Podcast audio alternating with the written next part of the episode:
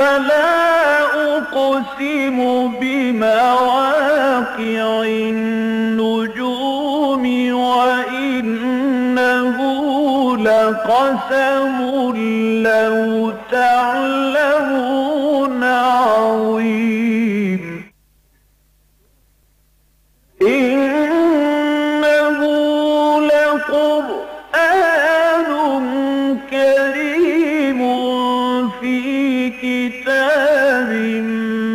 no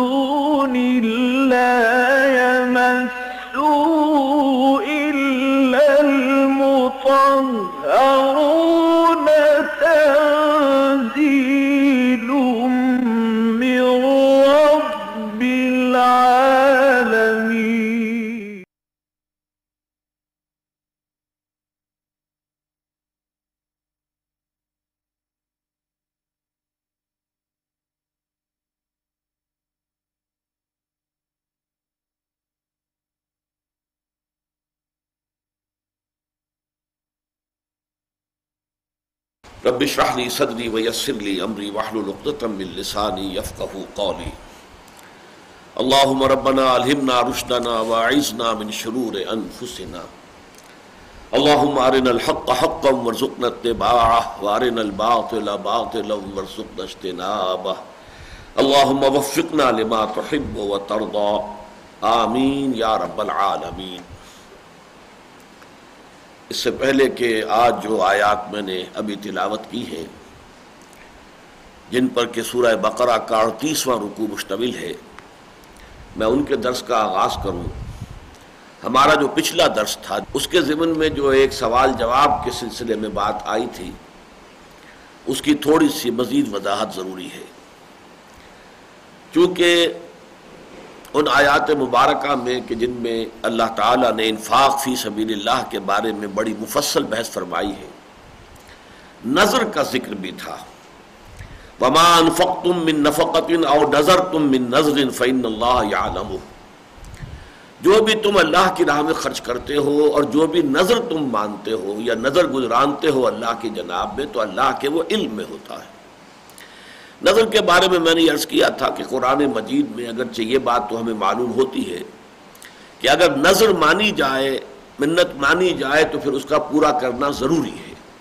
یوفون بن نظر و یخافون یومن کا نشر رحو مستطیرہ صورت الدہر میں بھی آیت آئی ہے، نظر کے پورا کرنے والا، کرنے والے جو ہیں ان کی وہاں کی گئی۔ ہے البتہ میں نے عرض کیا تھا کہ جہاں تک نظر کا اصلاً معاملہ ہے تو میری طبیعت کچھ اس کو قبول نہیں کرتی، مناسبت نہیں ہے میری طبیعت کو۔ کہ اللہ کے ساتھ اس طرح کا معاملہ کیا جائے کہ اللہ، اگر یہ میرا کام تو کر دے تو پھر میں تیرے لیے اتنی خیرات کروں اتنی نفل پڑھوں گا یا اتنی عبادت کروں گا۔ اس طرح کی سودے بازی اللہ تعالیٰ کے ساتھ کرنا کچھ اچھا نہیں لگتا۔ اس پر سوال بھی آیا تھا، میں نے پھر عرض کیا تھا کہ میرے پاس دلیل کوئی نہیں ہے، لیکن میں تو صرف اپنا جو بھی ہے ایک احساس ہے، وہ میں نے آپ کے سامنے رکھ دیا ہے، لیکن میں اس کی حرمت کا کوئی اعلان نہیں کر رہا کہ نظر ماننا حرام ہے یا غلط ہے یا مکروح تحریمی ہے، نہیں۔ لیکن یہ کہ بس میری طبیعت اسے قبول نہیں کرتی۔ اس اجتماع میں جو حضرات موجود تھے، ان میں سے ہمارے ایک عزیز نے پھر مجھے حدیث نبوی جو ہے، وہ پہنچا دی، جس سے کہ میرے اس خیال اور احساس کی پوری تائید ہو گئی۔ یہ حدیث قدسی ہے، یہ میں اب آپ کو پڑھ کر سنا رہا ہوں۔ یہ حدیث قدسی جو ہے، احمد ابن حنبل کی رحمہ اللہ کے مسند میں موجود ہے۔ اس کے علاوہ بخاری شریف میں بھی موجود ہے۔ حضرت ابو حریرہ سے بھی، حضرت عبداللہ ابن عمر سے بھی۔ لیکن بخاری میں جو یہ دو مقامات پر آئی ہے، اس میں یہ صراحت نہیں ہے کہ یہ حدیث قدسی ہے، بلکہ یہ کہ نبی کی حدیث، نبی اکرم صلی اللہ علیہ وسلم کے قول کی حیثیت سے اس کو بیان کیا گیا ہے۔ جبکہ یہ حضرت ابو حریرہ ہی سے جبکہ مسند احمد ابن حنبل میں آئی ہے تو اس میں بالکل وضاحت ہے کہ یہ حدیث قدسی ہے۔ اور میں اسی کا متن آپ کو سنا رہا ہوں۔ عن ابی حریرہ رضی اللہ عنہ عن النبی صلی اللہ علیہ وسلم قال قال اللہ عز و جل۔ حضرت ابو حریرہ سے روایت ہے اور وہ روایت کر رہے ہیں نبی اکرم صلی اللہ علیہ وسلم سے کہ آپ نے فرمایا کہ اللہ تعالیٰ یہ فرماتا ہے، قال اللہ عز و جل۔ لا یات النظر علی ابن آدم لم اقدرہ علیہ۔ نظر ماننے کی وجہ سے ابن آدم کو کوئی ایسی شے نہیں ملتی جو میں نے پہلے سے اس کے لیے مقدر نہ کر دی ہو۔ یا نظر کا ماننا نہ ماننا اس اعتبار سے گویا کہ بالکل برابر ہے۔ اللہ تعالیٰ نے جو بات پہلے سے طے کی ہوئی ہے، اس نظر کی وجہ سے اس پہ کوئی تبدیلی نہیں ہوگی۔ فرمایا قال اللہ عز و جل لا یات اللہ، لا یات النظر علی ابن آدم، بشیء لم اقدره علیہ ولكنه شيء استخرج به من البخل، من البخیل، یؤتینی علیہ ما لا یؤتینی علی البخل.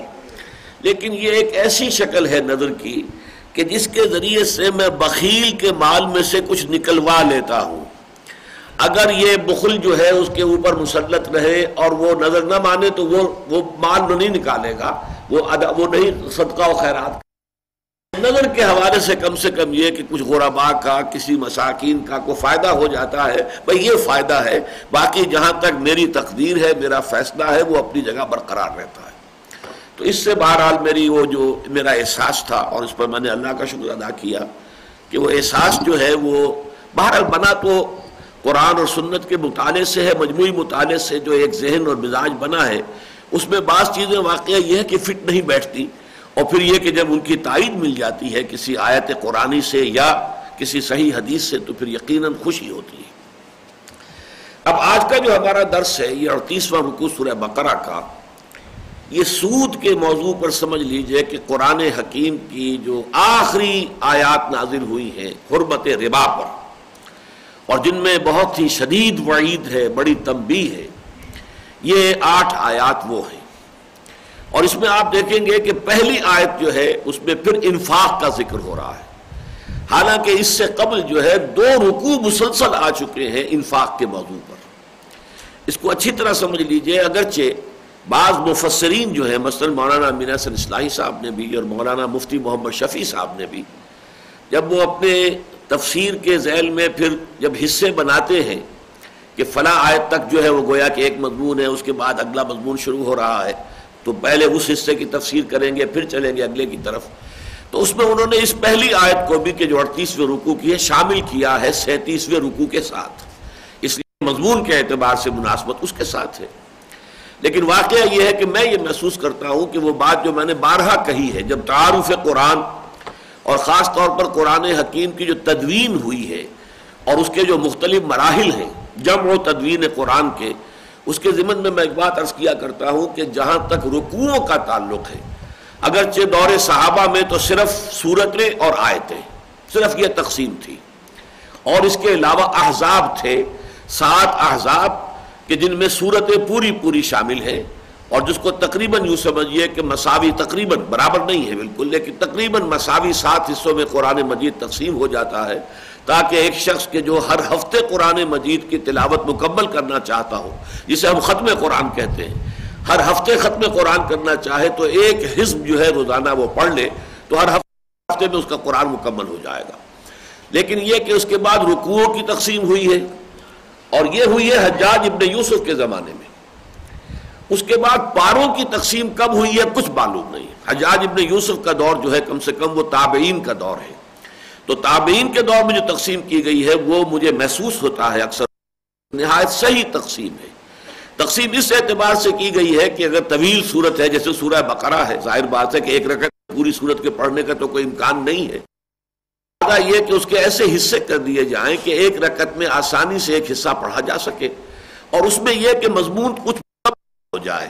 کوئی گڑمڑ نہ ہو کہ ایک بات بیچ میں رہ گئی اور رکو آ گیا، پھر اگلے رکعت میں شروع کی تو وہ بات جو ہے وہ ایسے شروع ہو رہی ہے ابرپٹ کہ اس کا ثابت کے ساتھ تعلق نظر نہیں آ رہا۔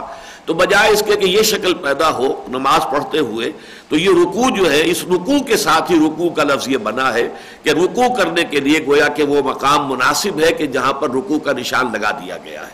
اور یہ جو تقسیم ہوئی ہے، یہ بہت حد تک بہت مناسب ہے۔ شاز ہی کہیں ایسا ہوا ہے، بعض مواقع پر ہے ایسا جس میں میری رائے یہ ہے، لیکن میری رائے غلط بھی ہو سکتی ہے، لیکن میری رائے ہے کہ وہاں ایک آدھ آیت جو رکوع کا نشان ہوتا تو وہ بہتر تھا۔ وہ اس لیے کہ ظاہر بات ہے کہ نظم قرآن کا ایک اندازہ کیا اس وقت کے رکوع نظم قرآن کا ایک اندازہ ہمیں آج ہو رہا ہے، تو اس میں اختلاف رائے ہو سکتا ہے۔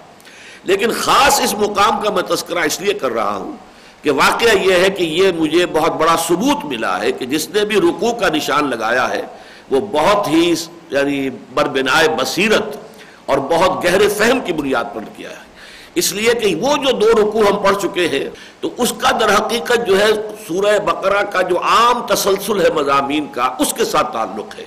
وہ جو چار لڑیاں میں نے گنوائی ہیں، کہ چار لڑیاں جو ہیں، جو نصف ثانی ہے سورہ بقرہ کا، دو احکام شریعت کی لڑیاں ہیں لیکن ان کو دو میں تقسیم ایسے کریں گے، ایک ہے عبادات، ایک ہے معاملات۔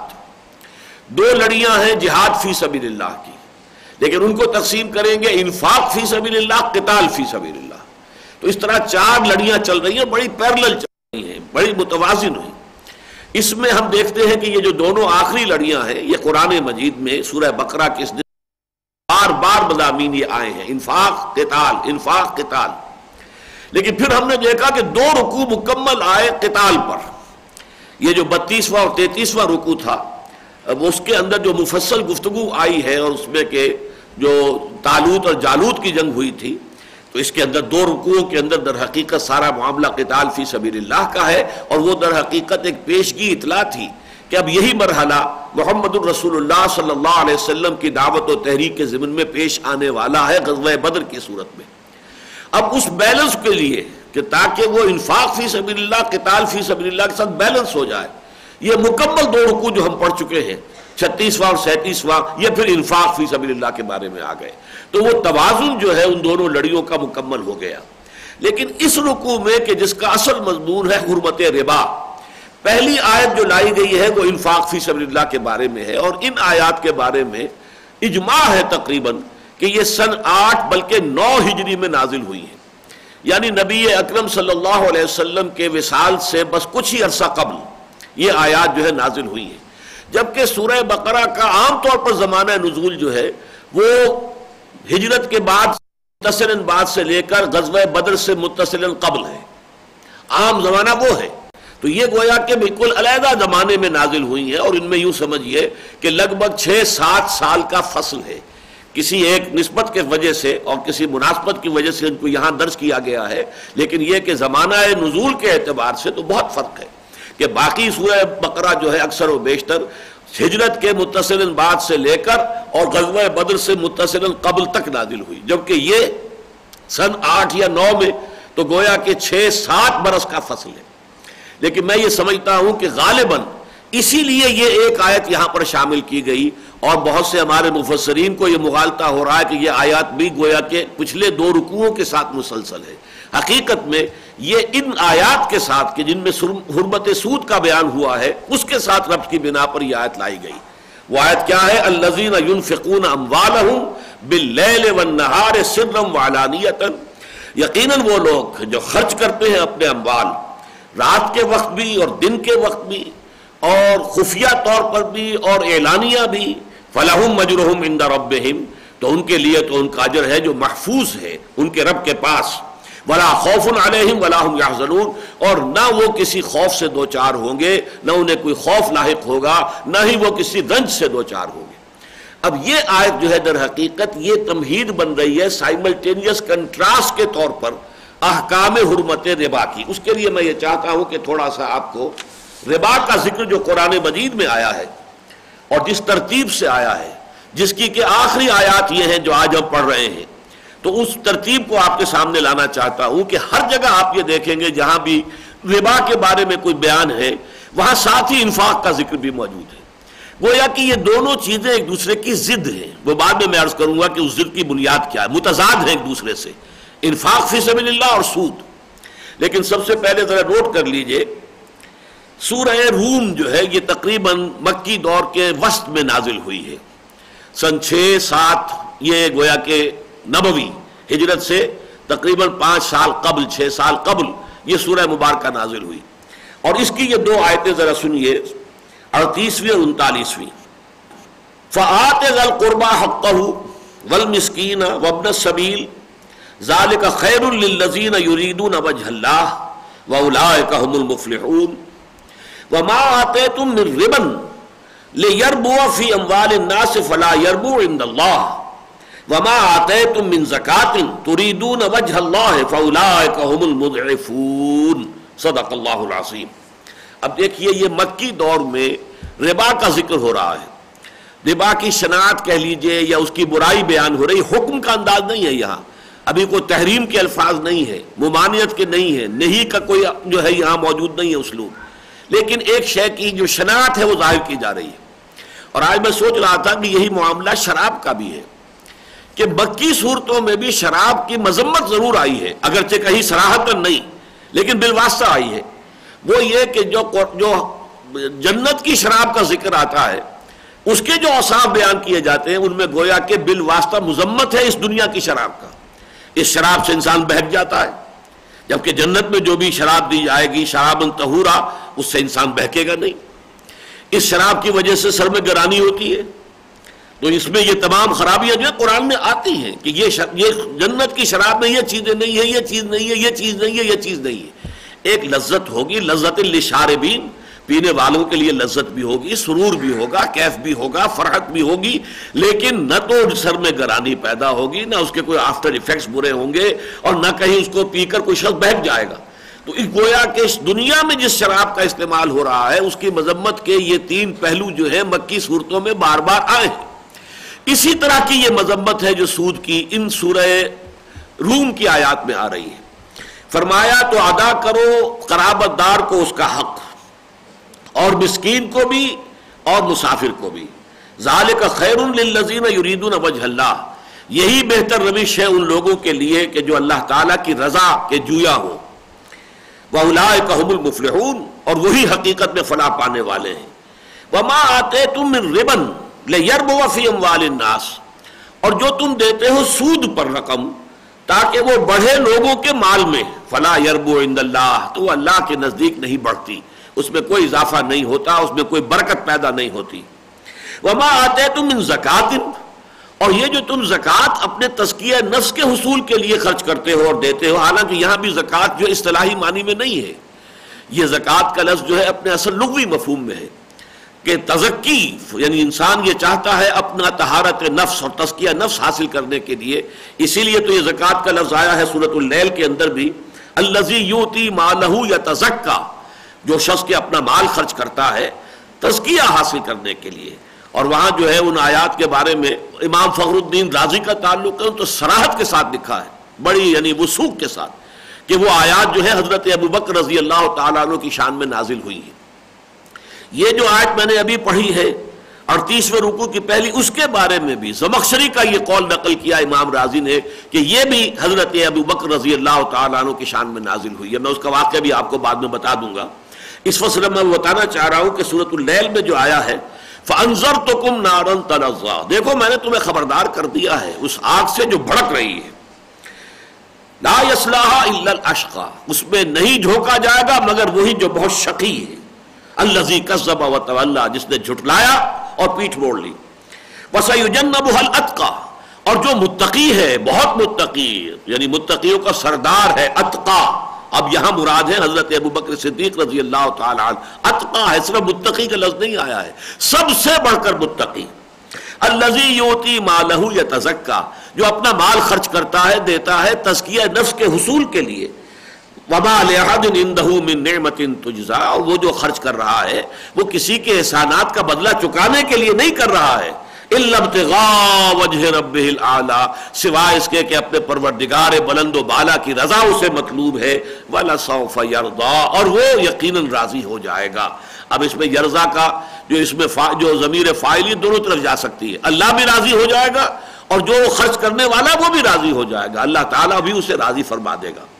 تو یہ جو ہے اللہ یوتی مالہ یہ تزکا اسی مفہوم میں کیونکہ وہ بھی مکی صورت ہے اور یہ بھی مکی صورت ہے سورہ روم، یہاں فرمایا وہ ماں آتے تم من زکات تریدون وجہ اللہ جو تم تزکیہ نفس کے لیے خیرات کرتے ہو، صدقات دیتے ہو، جن سے کہ تم اللہ تعالیٰ کی رضا چاہتے ہو فولا المضعفون۔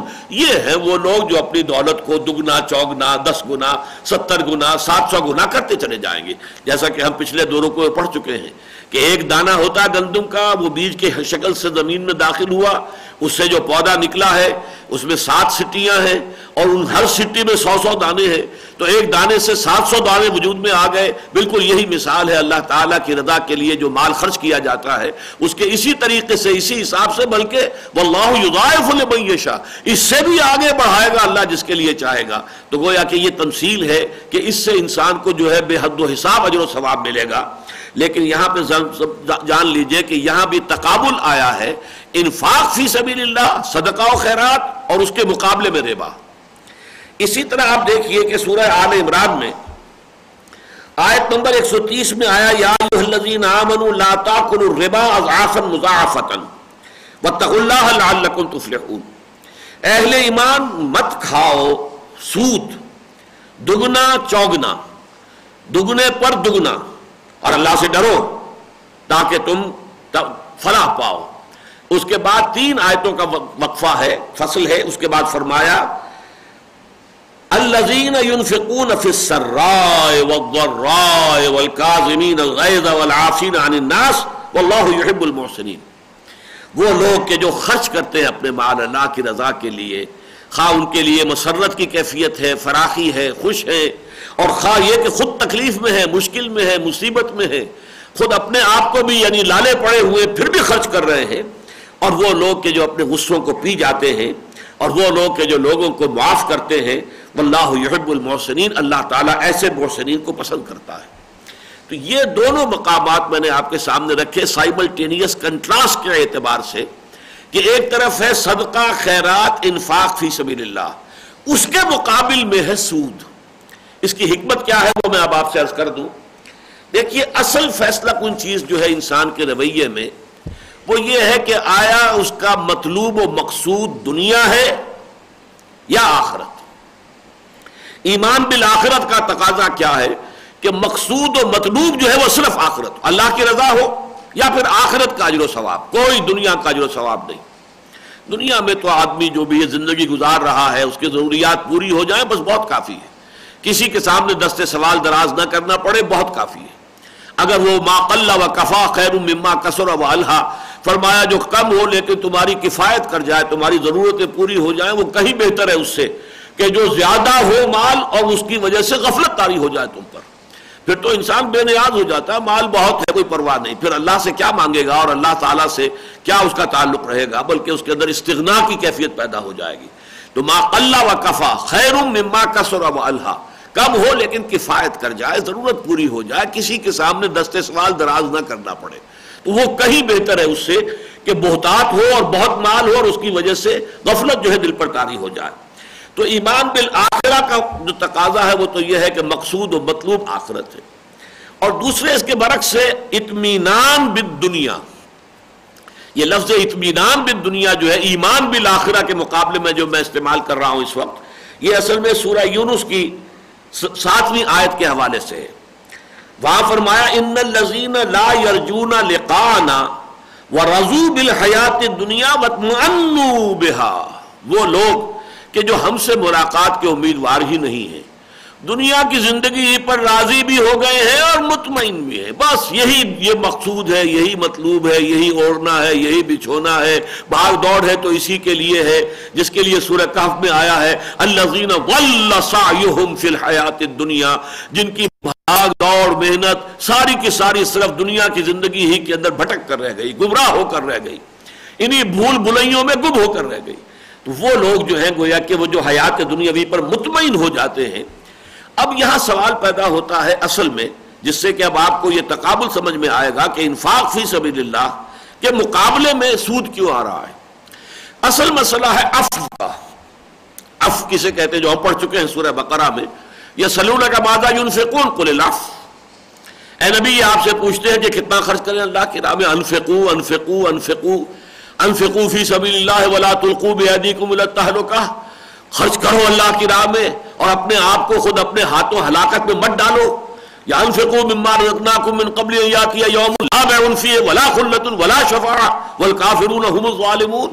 اب یہ بار بار جو آ رہا ہے تو کتنا خرچ کریں؟ قول الاف کہہ دیجیے جو بھی تمہاری ضرورت سے زائد ہو۔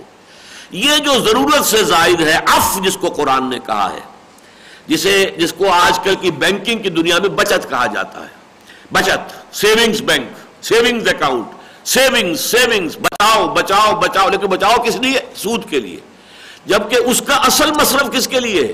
وہ یہ ہے کہ عف جو ہے در حقیقت وہ اس لیے ہے کہ انفاق کر دیا جائے، خرچ کر دیا جائے، دے دیا جائے. اللہ کی راہ میں صدقہ، خیرات یا اللہ کے دین کے لیے خرچ یا انفاق ہو یا کم سے کم یہ کہ قرض حسنہ دے کر کسی کی ضرورت پوری کر دی جائے، یہ کم ترین درجہ ہے. اس سے کوئی سود اور اس سے کوئی منفعت لینی مقصود نہ ہو. باقی یہ ہے، ورنہ ایک شخص وہ ہے جو اپنی بچت کو بھی، اب ایک شخص ہے، کوئی اس کے زمین ہے، وہاں سے اس کا گزارا ہو رہا ہے، یا کوئی ایک شخص ہے جس کا کوئی ملازمت ہے، اس کی تنخواہ ہے، ہر مہینے آ رہی ہے، بچت ہو رہی ہے۔ اس بچت کا کیا کرے؟ اب اس کے دو مصرف ہیں۔ ایک تو یہ کہ اس کو آپ اللہ کی راہ میں دے دیں۔ یہ ہے روحانیت، یہ ہے ایمان کا تقاضا، یہ ہے احسان۔ ایک یہ کہ اسے مزید کمانے کے لیے کھپا دے اچھا کمانے کے لیے کئی مزید کھپا دینا، وہ بھی اس کی ہر شکل حرام مطلق نہیں ہے۔ لیکن اس کی ایک شکل جو ہے سود کہ قرض کے طور پر دے کر اور اس پر معین نفع جو ہے شرع کے مطابق لیا جائے، یہ بدترین شے ہے۔ اس سے زیادہ خبیص شے کوئی نہیں انسانی معاملات کے اندر۔ تو یہ در حقیقت ایک دوسرے کی ضد ہو گئے۔ درمیان میں بہت سی شکلیں ہیں۔ مثلا آپ نے صدقہ نہیں دیا، قرض اسنا دے دیا۔ چلیے، یہ بھی اعلیٰ ترین نہیں، اس سے کمتر مقام تو ہے۔ اچھا اس سے نیچے آپ آ گئے۔ اور یہ کہا کہ بھائی، کچھ نہ کچھ میرا بھی، مجھے بھی فائدہ ہو جائے، کوئی حد نہیں، مزاربت پر دے دیا۔ کہ ٹھیک ہے، تمہارے پاس تم کام کر سکتے ہو، تمہارے پاس پیسہ نہیں ہے۔ لو، یہ پیسہ میرے پاس فاضل ہے، لے لو، کام کرو۔ اگر نقصان ہو گیا تو سارا میرا گیا۔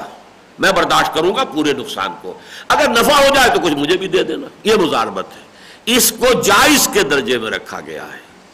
در حقیقت اصل پسندیدہ یہ بھی نہیں ہے۔ پسندیدہ تو یہ ہے کہ قرض حسن دو اسے۔ اور اس کو کہو کہ وہ اپنا کام چلا کر اپنی اصل رقم تمہاری واپس کر دے۔ اس سے بھی زیادہ اونچا مقام یہ کہ دے دو، صدقہ کر دو، خیرات کر دو، دے دو، مدد کرو، انفاق کرو۔ تو گویا کہ آپ دو درجے نیچے آ گئے ہیں کہ آپ مزاربت پر اپنی رقم دے رہے ہیں کہ اس سے آپ کو کوئی نفع اور کوئی جو آمدنی بھی مطلوب ہے کسی درجے میں۔ لیکن اس سے نیچے آ کر کہ میں آپ کو قرض دے رہا ہوں، آپ نے تو مجھے بہرحال اس شرح سے جو ہے وہ سود دینا ہے، یہ تو حرام ترین شے ہے، اس سے زیادہ حرام کوئی شے ہمارے دین میں نہیں۔ تو در حقیقت انفاق اور سود، یہ ایک دوسرے کی کامل ضد ہے۔ اسی لیے آپ نے دیکھا کہ سورہ روم میں بھی پہلے انفاق کا تذکرہ ہوا اور پھر سود کا تذکرہ ہوا۔ پھر سود کے ساتھ ہی دوبارہ اللہ کی راہ میں اللہ کی رضا جوئی کے لیے خرچ کرنے کا معاملہ آ گیا۔ کیونکہ اصل مسئلہ اسی کا ہے۔ ایک آدمی جو ہے بس اس کی ضروریات پوری ہو رہی ہیں، اللہ کا شکر ادا کر رہا چل رہا ہے، ٹھیک ہے، اس کے پاس کوئی بچت ہے ہی نہیں، فاضل ہے ہی نہیں، معاملہ کوئی نہیں، اس کے لیے کوئی پرابلم پیدا نہیں ہوا۔ لیکن جس کے پاس کوئی فاضل جمع ہو گیا، اب یہ جو ایک مارکسسٹ ویلیو جو ہے، اس میں بھی سرپلس ویلیو جو ہے مارکسسٹ فلسفی کے اندر کی بھی اصطلاح ہے سرپلس ویلیو میرے نزدیک اسلامی اقتصادیات کی اصطلاح جو ہے، یہ سرپلس ویلیو یہ ہے، بچت اف جو تمہاری ضروریات سے بچ گیا ہے۔ اب اس کا مصرف جو ہے جیسا کہ میں نے عرض کیا، چار ہے اوپر سے نیچے تک۔ اعلیٰ ترین مصرف، صدقہ، خیرات، انفاق فی سبیل اللہ۔ اس سے کمتر قرض حسن۔ علامہ اقبال نے ایک شعر میں اس لفظ کو قرض حسنہ کو لیا ہے۔ از ربا آخر چمی زائد فتن۔ کس نہ داند لذت قرض حسن۔ ربا کسے کہتے ہیں؟ حضور کی حدیث ہے۔ کل قرض یجر منفعتا فہو ربا۔ اگر کسی قرض سے کوئی منفعت حاصل ہو، تو وہ ربا ہے۔ قرض حسن وہ ہے کہ جس سے آپ کوئی منفعت نہیں چاہتے۔ بس آپ کے پیش نظر یہی ہے کہ جو رقم آپ دے رہے ہیں، وہ آپ کو واپس مل جائے۔ اس میں بھی آگے چل کر جو ہے درجہ بتا دیا جائے گا کہ اگر وہ جو مدیون ہے، جس کے ذمے قرض ہے، وہ بہت ہی بیچارہ لاچار ہو گیا ہے، قرض ادا نہیں کر سکتا ہے۔ تو ایک تو یہ کہ اس میں تقاضے مت کرو۔ کہ این وقت پر وہ لازمن ادا کرے، اسے مہلت دیتے چلے جاؤ۔ اور نمبر دو یہ کہ بھائی تم صدقہ ہی کر دو تو تمہارے لیے بہت بہتر ہے۔ کیوں نہیں تم اعلیٰ مقام اختیار کرتے؟ تو سب سے اونچا مقام صدقہ، خیرات، انفاق فی سبیل اللہ۔ نمبر دو، قرض حسن۔ نمبر تین یعنی یہ تو ہے اوپر کے لیول، اب نیچے کہیے نمبر تین جو ہے نیچے آ گیا اور وہ یہ ہے کہ مزاربت، بس۔ کہ رقم دے دی ہے، کوئی شخص اپنا کام چلائے اور اگر وہ رقم ڈوب گئی تو ساری تمہاری گئی۔ کوئی اس کے اوپر تاوان نہیں آئے گا کہ آپ کے حساب ڈنڈ بھرو۔ میں نے تو اتنی رقم تمہیں دی تھی، میری اتنی رقم واپس کرو نہیں، وہ واپس کرنے کا پابند نہیں ہے۔ قرض حسن وہ واپس کرنے کا پابند ہے اللہ یہ کہ آپ خود معاف کر دیں۔ لیکن یہ جو ہے مزاربت کا، وہ جو اس اصل زر ہے جو آپ نے دیا، اس کو واپس کرنے کا پابند نہیں ہے۔ اگر نقصان ہو گیا تو آپ کا ہو گیا، آپ کی رقم گئی۔ لیکن یہ ہے کہ چوتھا درجہ جو ہے نیچے جا کر وہ حرام مطلق ہے کہ آپ قرض دیں اور یہ کہیں کہ میری رقم بھی واپس کرنا اجل معین پر اور اس کے ساتھ اتنا اضافہ مجھے چاہیے گا۔ یہ ہے وہ سود جس کی حرمت پر کہ یہ آیات نازل ہو رہی ہیں۔ سب سے پہلے مکی آیات میں ہم نے دیکھ لیا کہ اللہ تعالیٰ نے مذمت کر دی اس کی۔ وما آتے تم ربل یربو فی اموال الناس جو تم سود پر دیتے ہو تاکہ تمہارا مال لوگوں کے مال میں بڑھے۔ تم نے قرض دیا کسی کو؟ وہ دکاندار ہے، وہ محنت کر رہا ہے، کوشش کر رہا ہے، صبح سے لے کے شام تک دکان پر بیٹھتا ہے۔ تو جو اس کا اپنا سرمایہ ہے، وہ بھی کچھ تھوڑا سا بڑھ رہا ہے، تمہارا بھی بڑھ رہا ہے اس میں۔ تو تم یہ چاہتے ہو کہ تمہارا مال اس کے سرمایہ میں شامل ہو کر بڑھے، اس کی محنت سے بڑھے۔ تمہاری کوئی محنت شامل نہیں ہے۔ اس کے تو سرمایہ کے ساتھ اس کی محنت بھی شامل ہے۔ جبکہ تم صرف یہ چاہتے ہو کہ تمہارے سرمایہ کے بل پر تمہیں جو ہے نفع ملے، تو یہ چیز جو ہے پھر یہ اللہ تعالیٰ کے ہاں نہیں بڑھتا وہ۔ یہاں صرف اس درجے میں بات کہی گئی۔ گویا کہ اللہ کے ہاں یہ بات پسندیدہ نہیں ہے۔ اس سے آگے ابھی بات نہیں کی گئی۔ لیکن اس کے بعد فرمایا وہ ماں آتے تم من زکاتن تو وجہ اللہ اور جو تم دیتے ہو اپنے تسکیہ نفس کے حصول کے لیے اللہ تعالیٰ کی رضا جوئی کے لیے وہ لوگ ہیں کہ جن کے دگنے، چوگنے آٹھ گنے سو گنے سات سو گنا ہوتا چلا جائے گا۔ اصل میں جو ترقی ہوگی وہ ان کے مال کی ہوگی۔ جہاں تک سورہ آل عمران کی آیات کا تعلق ہے، اس کے بارے میں گمان یہ ہے کہ یہ دوسرا حکم ہے جو ربا کے بارے میں آیا ہے۔ اور وہاں الفاظ آئے ہیں، لا تاکد الربا اضعافا مضاعفتن گویا کہ سود ایک تو سود ہے، عام سود ایک سمپل انٹرسٹ ایک کمپاؤنڈ انٹرسٹ وہاں شکل یہ نہیں ہوتی تھی جیسے کہ یہ ہمارا حساب کتاب ہوتا اور ہم بھی جب ہائی اسکول میں تھے تو یہ سود مرکب اور سود مفرد، اس کے جو ہیں وہ سوالات حل کیا کرتے تھے۔ لیکن یہ ہے کہ اس وقت بھی یہ تھا کہ ایک شخص نے قرض لیا اور ایک مدت معین ہو گئی، ایک سال کے بعد یہ قرض واپس ہوگا اور اتنا اضافہ ہوگا اس میں۔ اب سال کے بعد وہ قرض ادا کرنے کی پوزیشن میں نہیں ہے۔ اب آ گئے۔ صاحب، میرا قرض واپس کیجیے بھائی، میں نہیں ابھی دے سکتا۔ اچھا تو میں ایک سال کی اور مہلت دیتا ہوں، لیکن اب جو ہے وہ دگنا ہوگا اس سے۔ اس کے اوپر جو اضافہ ہوگا۔ اب اس کے بعد وہ دوسرے سال بھی نہیں دے پایا۔ اب تیسرے سال کا ہوا ہے تو اب یہ تین گنا ہوگا، چار گنا ہو جائے گا۔ یہ جو اضافن مضافہ ہے، جس کو ہم سود در سود کہیں گے دونا چوگنا ہوتا ہوا سود۔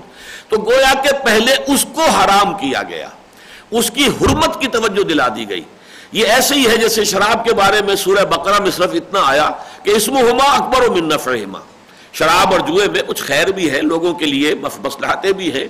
خاص طور پر جو اس پس منظر میں، زمانہ جاہلیت میں جیسے کہ جوا کھیلا جاتا تھا اور شراب پی جاتی تھی، تو اس میں فقراء کے لیے منفعت تھی۔ لیکن یہ کہ اسم ہما اکبر و من ان کا گناہ کا پہلو جو ہے، ان کے نفع کے پہلو سے بڑھ کر ہے۔ پھر اس کے بعد آ گیا لا تقرب الصلاۃ وانتم سکارا۔ دیکھو جب شراب کے نشے میں ہو تو نماز کے قریب بچ جاؤ۔ اس سے لوگوں نے سمجھ لیا کہ یہ اب کدھر جا رہا ہے، رخ، بہاؤ کدھر ہے؟ اور بہت سے لوگ اسی وقت شراب سے تائب ہو گئے۔ اس لیے کہ جو چیز نماز کے راستے میں رکاوٹ بن رہی ہے، اس سے زیادہ بری شاہ اور کون سی ہوگی؟ اور اس کے بعد پھر وہ آیات آئیں کہ جو سورہ معدہ کے اندر ہے اور آخری حرمت آ گئی۔ اسی طرح اس سود کے معاملے میں مذمت اولا تو آ گئی مکی صورت کے اندر۔ وما آتے تم ربن لے یربو فی اموال الناس فلا یربو عند اللہ۔ لیکن اس کے بعد جو اس کی سب سے زیادہ مکروح شکل تھی، بدترین مبغوث ترین، پہلے اس کے بارے میں فرمایا، یہ دگنا، چوگنا جو ہوتا چلا جا رہا ہے معاملہ، سود در سود، اور بڑھتا چلا جاتا ہے، اس کو روک دو، اس کو ختم کر دو۔ اس لیے اگرچہ بعض مفسرین کہتے ہیں کہ یہ آیت ہی حرمت کی آیت ہے، لیکن اس کے ساتھ پھر وہ معاملہ حل نہیں ہوتا، وہ میں حدیثیں بھی آپ کو سناؤں گا۔ کہ یہ جو آیات آج ہم پڑھ رہے ہیں، یہ ہے آخری آیات، اور اصل حرمت سود ان سے ہوئی ہے۔ اور یہ جو آیت ہے سورہ آل عمران کی، گمان غالب یہ ہے کہ وہ سن تین ہجری میں نازل ہوئی ہے۔ تو سن تین ہجری میں اگر حرمت قطعی ہو گئی ہوتی، تو سن آٹھ یا نو میں پھر مزید اس کی حرمت کے لیے آخری آیات جو ہے نازل کرنے کا کوئی مطلب نہیں تھا، کوئی اس کے لیے کوئی حکمت نظر نہیں آتی۔ اور پھر جبکہ حدیث بھی موجود ہے، حضرت عمر رضی اللہ تعالیٰ نے فرماتے ہیں کہ یہ آیت ربا اس وقت نازل ہوئی آخری دور میں کہ اس کے بعد حضور کا جلد ہی انتقال ہو گیا اور ہم پوری طرح سمجھ نہ پائے اور پوری طرح حضور نے ہم پر وضاحت نہیں کی کہ یہ سود کن کن چیزوں میں شامل ہے۔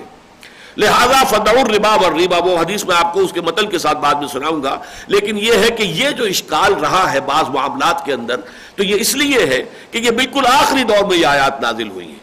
تو اگر اس سے یہ یوں سمجھیے کہ چھ سال پہلے اگر یہ آیت نازل ہو رہی ہے، یہ غزوہ عہد کے زمانے میں جو آیات نازل ہوئی ان میں شامل ہے تو اس سے مراد ہے کہ وہ سود در سود، دگنا، چوگنا، یہ جو بہت زیادہ بڑھوتری ہو رہی تھی، اس کی شناخت کو واضح کر کے اس کی حرمت کا فیصلہ آ گیا۔ اور آخری رائے جو ہے وہ اب آ رہی ہے یہاں پر۔ ان آیات کو، اس پس منظر کو سمجھنے کے بعد اب ہم بڑی آسانی کے ساتھ ان آیات کا مطالعہ کر لیں گے۔ پہلے تو وہی آیت دوبارہ دوہرا لیجیے۔ الذين ينفقون اموالهم بالليل والنهار سرا وعلانيه فلهم اجرهم عند ربهم ولا خوف عليهم ولا هم يحزنون. جو لوگ اپنے مال خرچ کرتے ہیں، رات کے وقت میں بھی، دن کے وقت میں بھی، خفیہ طور پر بھی، اعلانیہ بھی، تو ان کا اجر ان کے رب کے پاس محفوظ ہے اور نہ ان کے لیے کوئی خوف ہے اور نہ کوئی رنج. اس کے بارے میں میں نے عرض کیا تھا آپ سے کہ امام راضی نے بھی لکھا ہے کہ زمخشری نے یہ روایت نقل کی ہے اور مفتی محمد شفیع صاحب نے بھی لکھا ہے کہ ابن عساکر کی روایت یہ ہے کہ یہ شان میں آئی ہے، یہ آیت بھی سورت اللیل کی آیات کی طرح یہ بھی حضرت ابو بکر رضی اللہ تعالی عنہ کی شان میں ہے۔ اس لیے کہ ایک موقع پر بالفعل ایسا ہوا کہ حضرت ابو بکر رضی اللہ تعالی عنہ نے چالیس ہزار دینار خرچ کیے اللہ کی راہ میں۔ لیکن اس طور سے کیے کہ دس ہزار رات کو کیے، دس ہزار دن میں کیے۔ پھر دس ہزار خفیہ انداز میں کیے، دس ہزار اعلانیہ کیے۔ چالیس ہزار کا انفاق اس طریقے سے کیا، اس پر یہ آیت نازل ہوئی۔ واللہ عالم۔ یہ جو اس قسم کی احادیث ہوتی ہے ان کے کوئی بہت زیادہ جو ہے جرح و تعدیل جو ہے ان کے بارے میں کرنے کی ضرورت نہیں ہوتی، یہ فضیلت کی کی احادیث ہے تو ان کو کوئی تسلیم کر لے، تب بھی ٹھیک ہے، نہ تسلیم کرے، تب بھی کوئی بات نہیں، کوئی مذاکرہ نہیں۔ الذين ينفقون اموالهم بالليل والنهار سرا وعلانيه فلهم اجرهم عند ربهم ولا خوف علیہم ولا هم اس کے بارے میں وہ بات جو شروع میں میں نے عرض کی تھی، نوٹ کر لیجیے کہ یہ میرے نزدیک ان اگلی سات آیتوں کے ساتھ نازل ہوئی ہے، سن آٹھ یا نو ہجری میں، جن میں کہ حرمت کا آخری حکم آ رہا ہے۔ یہ در حقیقت ان دو رکوعوں کے ساتھ نہیں ہے کہ جو جو اصل زمانہ ہے سورہ بقرہ کے نزول کا، اس میں نازل ہو چکے تھے۔ اسی وجہ سے ان کے درمیان سینتیسویں رکوع کی تکمیل کا جو نشان ہے، وہ میرے نزدیک بہت مبنی بر حکمت ہے۔ اب بات شروع ہوئی الدین یا الربا، وہ لوگ کہ جو کھاتے ہیں سود۔ سود خور، کھانے کا مطلب یہ نہیں ہوتا کہ سود کی رقم آئی تو رقم تو آپ نہیں کھاتے۔ استعمال کرتے ہیں وہ کھانا در حقیقت ایک محاورے کے طور پر استعمال ہوتا ہے۔ سود خوری ہم کہتے ہیں۔ الدین یا ربا اور ربا کی تعریف میں آپ کو بتا چکا ہوں۔ کل قرض یجر منفاط فاو ربا۔ ہر قرض کے ساتھ اگر کوئی منفعت ہے، کوئی اضافہ ہو گیا ہے تو وہ ربا ہے۔ یہ حدیث ہے حضور صلی اللہ علیہ وسلم کی۔ تو جو لوگ ربا کھاتے ہیں، سود کھاتے ہیں، لا یقومون الا کما یقوم الذی يتخبطه الشیطان من المس۔ وہ نہیں کھڑے ہوتے یا نہیں کھڑے ہوں گے، مگر اس شخص کی طرح سے کہ جس کو مخبوط الحواس کر دیا ہو، جن نے، شیطان جن نے اسے چھو کر۔ یہ جو خبت کا لفظ آیا، مخبوط الحواس ہم کہتے ہیں، ایک شخص مخبوط الحواس ہے، پاگل ہے، دیوانہ ہے۔ اس کا ذہنی توازن ٹھیک نہیں ہے۔ اس کی باتیں جو ہیں ایک دوسرے کے ساتھ مربوط نہیں ہے وہ خبت کہتے ہیں اس کو۔ تو وہ شخص کے جس کو جس کے حواس جو ہے گم کر دیے ہیں اور یہ جن شیاطین جن کا مس یا لپٹ جانا۔ اب اس سے بعض لوگوں نے یہ رائے بھی نکالی ہے کہ اس سے ثابت ہو رہا ہے کہ جنات اس طریقے سے اثر انداز ہو سکتے ہیں۔ اگرچہ اس کا امکان ہے، لیکن ایک دوسری رائے بھی بہت قوی ہے۔ کہ اصل میں اس قسم کے معاملات میں اللہ تعالیٰ قرآن مجید میں لوگوں کے جو عام محاورے میں چیزیں آتی ہیں، جو ان کے عام خیالات ہوتے ہیں اور محاورے کے طور پر استعمال ہوتے ہیں، اس کو بطور محاورہ استعمال کر لیتا ہے۔ اس سے یہ لازم نہیں آتا کہ اس سے یہ ثابت ہو رہا ہو کہ واقع جن جو ہے وہ کسی انسان سے لپٹ کر اور اس کو مضبوط الحواس بنا سکتے ہیں اور جنون کا جو معاملہ ہے، کیونکہ عرب میں تو ان کا خیال یہی تھا، جنون جن سے بنا ہے۔ جنون ہوتا ہی اسے جسے جن آ گیا ہو، جس پر جن مسلط ہو گیا ہو۔ جن سے ہی جنون ہے، مجنون ہے۔ مجنون مفعول ہے جن سے۔ جس پر کہ جن آ گیا، جس پر جن جن مسلط ہو گیا۔ تو یہ چونکہ ان کے ہاں تصور تھا، تو اس محاورے کو یہاں پر استعمال کر لیا گیا۔ ایک رائے یہ ہے، میرے نزدیک یہی رائے زیادہ صحیح ہے، لیکن دوسری رائے کو بھی آپ سراسر غلط نہیں کہہ سکتے۔ اب یہ جو ہے، میں نے دو ترجمے کیے، کھڑے ہوتے ہیں یا کھڑے ہوں گے؟ چونکہ فعل مظاہرے میں عربی زبان میں دونوں شامل ہیں، حال بھی اور مستقبل بھی۔ حال کا ترجمہ کھڑے ہوتے ہیں اور مستقبل کا کھڑے ہوں گے۔ تو زیادہ تر گمان یہ ہے کہ اس سے مراد یہ ہے کہ جب قبروں سے نکلیں گے، حشر میں جب ہوں گے تو مخبوط الحواس ہوں گے یہ۔ ان کے جو ہے ہوش ٹھکانے نہیں ہوں گے۔ اس وقت ان کی کیفیت ہوگی مجنونوں کی سی۔ لیکن ایک شکل یہ بھی ہے، خود دنیا میں بھی واقعہ یہ ہے کہ ایک طرح کا جنون ہوتا ہے جو سود خوروں کے اوپر مسلط ہو جاتا ہے۔ اور کسی بات کی سوجھ بوجھ رہتی نہیں۔ کوئی نیکی کی، کوئی خیر کی، کوئی بھلائی کی، کوئی اچھائی کی، کوئی کسی کے ساتھ جو ہے سلا رحمی کی، کوئی خدمت خلق کی، کوئی بات رہتی نہیں۔ سود خوری از ربا آخر چمی زائد فتن کسند آند لذت قرض حسن۔ از ربا جا تیرا، دل چو خشت و سنگ۔ اس سود سے تو انسان کا باطن تو تاریخ ہو جاتا ہے۔ وہ جو نور ہے، روحانی نور انسان کے اندر، وہ ختم ہو جاتا ہے۔ از ربا جا تیرا، دل چو خشت و سنگ۔ اور دل ایسا ہو جاتا ہے جیسے کہ اینٹ ہو یا پتھر ہو، سخت ہو جاتا ہے۔ آدمی در رندہ، بے دندان و چنگ۔ اور انسان جو ہے سود خور، وہ درندہ بن جاتا ہے۔ اگرچہ اس کے درندوں والے دانت نہیں ہوتے، بھیڑیے والے۔ اور اس کے جو ہے پنجے نہیں ہوتے ہیں بھیڑیوں والے، لیکن بھیڑیا بن جاتا ہے۔ تو یہ واقعہ ہے کہ حقیقت ہے۔ اور اس کا ایک جھلک اگر دیکھنی ہو تو کبھی کسی سٹاک ایکسچینج میں جا کر دیکھ لیجیے۔ وہ سٹاک ایکسچینج میں جو پاگل نظر آتے ہیں، وہاں پر لیا لیا لیا، دیا دیا دیا، چیخ، ہر شخص چیخ رہا ہوتا ہے۔ بری طریقے سے معلوم ہوتا ہے کہ پتہ نہیں ان کو کیا ہو گیا ہے۔ یہ نقشہ کسی بھی سٹاک ایکسچینج میں جا کر کسی وقت بھی آپ دیکھ تو واقعہ یہ ہے کہ یہ یہ حال اور مستقبل دونوں کو کور کر رہا ہے۔ الذین یاکلون الربا لا یقومون الا کما یقوم الذی يتخبطه الشیطان من المس۔ ذالک بانہم قالوا انما البيع مثل الربا۔ اور یہ خاص طور پر اس لیے کہ انہوں نے یہ کہا، ان کی یہ رائے ہے، ان کا یہ قول ہے، ان کا یہ دعویٰ ہے کہ یہ بے و شرع جو ہے، تجارت جو ہے، یہ بھی تو ربا کی طرح ہے۔ آپ نے سو روپے کا جوتا خریدا، ایک سو دس کا بیچ دیا، دس آپ کو بچ گئے۔ آپ نے سو روپے کسی کو دیے، ایک سو دس لے لیے، دس کی بچت ہو گئی آپ کو۔ کیا فرق ہے؟ یہ ہے حجت بازی، دلیل بازی۔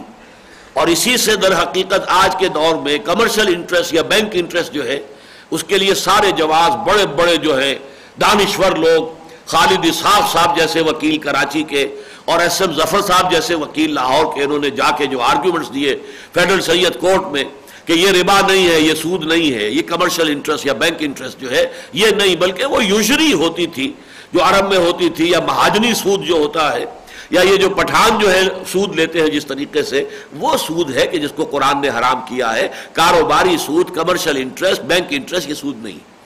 لیکن واقعہ یہ کہ دونوں سود ہیں یوزلی بھی انٹرسٹ بھی، دونوں ربا کے درجے میں۔ اور دونوں کا رواج موجود تھا نبی اکرم صلی اللہ علیہ وسلم کے زمانے میں جبکہ یہ ربا کی حرمت آئی ہے۔ ان کے جو کار، کاروانس جاتے تھے، قافلے جاتے تھے تجارتی، تو ان میں دونوں طریقے سے لوگ انویسٹ کرتے تھے۔ پارٹنرشپ بیسس پر بھی، بھائی اتنی رقم میری بھی ہے، شامل کر لو۔ جو نفع ہوگا حساب سے مجھے بھی دے دینا۔ نقصان ہوگا تو ٹھیک ہے، میں بھی برداشت کروں گا۔ اور کچھ لوگ کہتے ہیں ہم تمہیں رقم دے رہے ہیں، ہمیں تو اتنے فیصد تم نفع دینا ہے تم نے۔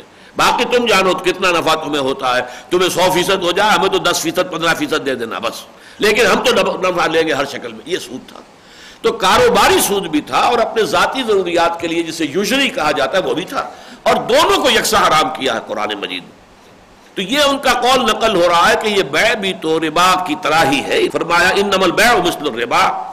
وہ اللہ البیا وہ ہر ربر ربا حالانکہ اللہ نے حلال ٹھہرایا ہے سوداگری کو، تجارت کو، بے و شرح کو اور حرام کیا ہے ربا کو۔ اب یہاں خاص طور پر جو نوٹ کرنے کے قابل بات ہے وہ یہ ہے کہ اعتراض عقلی کیا گیا تھا۔ جواب عقلی نہیں ہے، تاک کو مانا ہے۔ اللہ نے یہ فیصلہ کیا ہے۔ گویا کہ اس میں منطق کیا ہے؟ پہلے تم یہ طے کرو کہ اللہ کو مانتے ہو کہ نہیں۔ محمد کو اللہ کا رسول مانتے ہو کہ نہیں؟ اور یہ قرآن اللہ کا کلام مانتے ہو کہ نہیں؟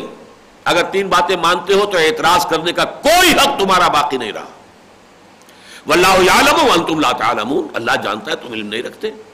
لا یحیطون بشیء من علمہ الا بما شاء۔ ابھی ہم پڑھ چکے ہیں آیت الکرسی میں۔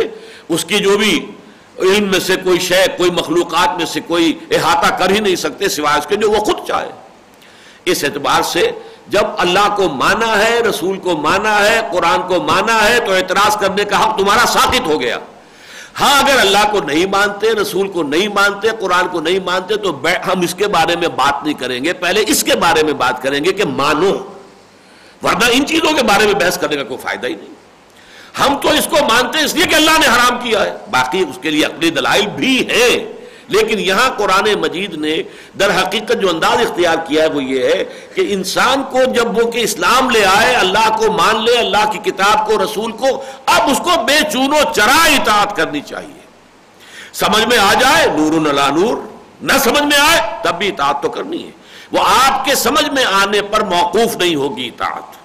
اللہ البیع وحرم الربا۔ اللہ نے حلال ٹھہرایا ہے بیع کو اور حرام کیا ہے ربا کو۔ فمن جاہو معذت من رب ہی تو جس شخص تک پہنچ گئی یہ نصیحت اس کے رب کی جانب سے فنتہا اور وہ باز آ گیا۔ یعنی اب تک تو اس کے علم میں نہیں تھا، یہ آخری حکم جو دیا جا رہا ہے، وہ ابھی اس کے علم میں نہیں آیا تھا۔ تو اگر وہ جاری رکھے ہوئے تھا اپنا سودی کو لین دین، تو ٹھیک ہے۔ اب تک جو ہو گیا فلہ ما سلف۔ جو بھی اس نے سود کے ذریعے سے کمائی حاصل کی ہے، اب یہ نہیں کہا جا رہا کہ وہ واپس کرو، حساب لگاؤ ساری زندگی تم نے کتنا سود لیا تھا اور وہ واپس کرو، نہیں۔ فلہو ما سلف۔ اسی کا رہے گا، یہ لام تملیک ہے۔ جو گزر چکا پہلے وہ اسی کا ہے۔ وہ اس سے ڈیمانڈ نہیں کیا جائے گا، اسے واپس نہیں مانگا جائے گا، اسے نہیں لیا جائے گا۔ اس کا حساب کتاب نہیں ہوگا۔ وہ امر اللہ لیکن اس کا معاملہ اللہ کے حوالے رہے گا۔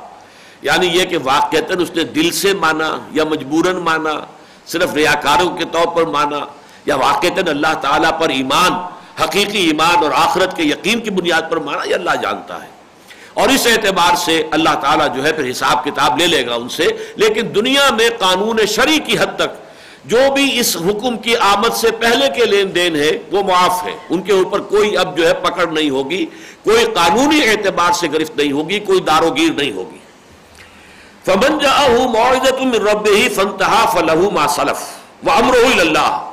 ومن عاد، اور جو اعادہ کرے گا اب اب جو دوبارہ کرے گا ایسی حرکت فاولئک اصحاب النار هم فيها خالدون۔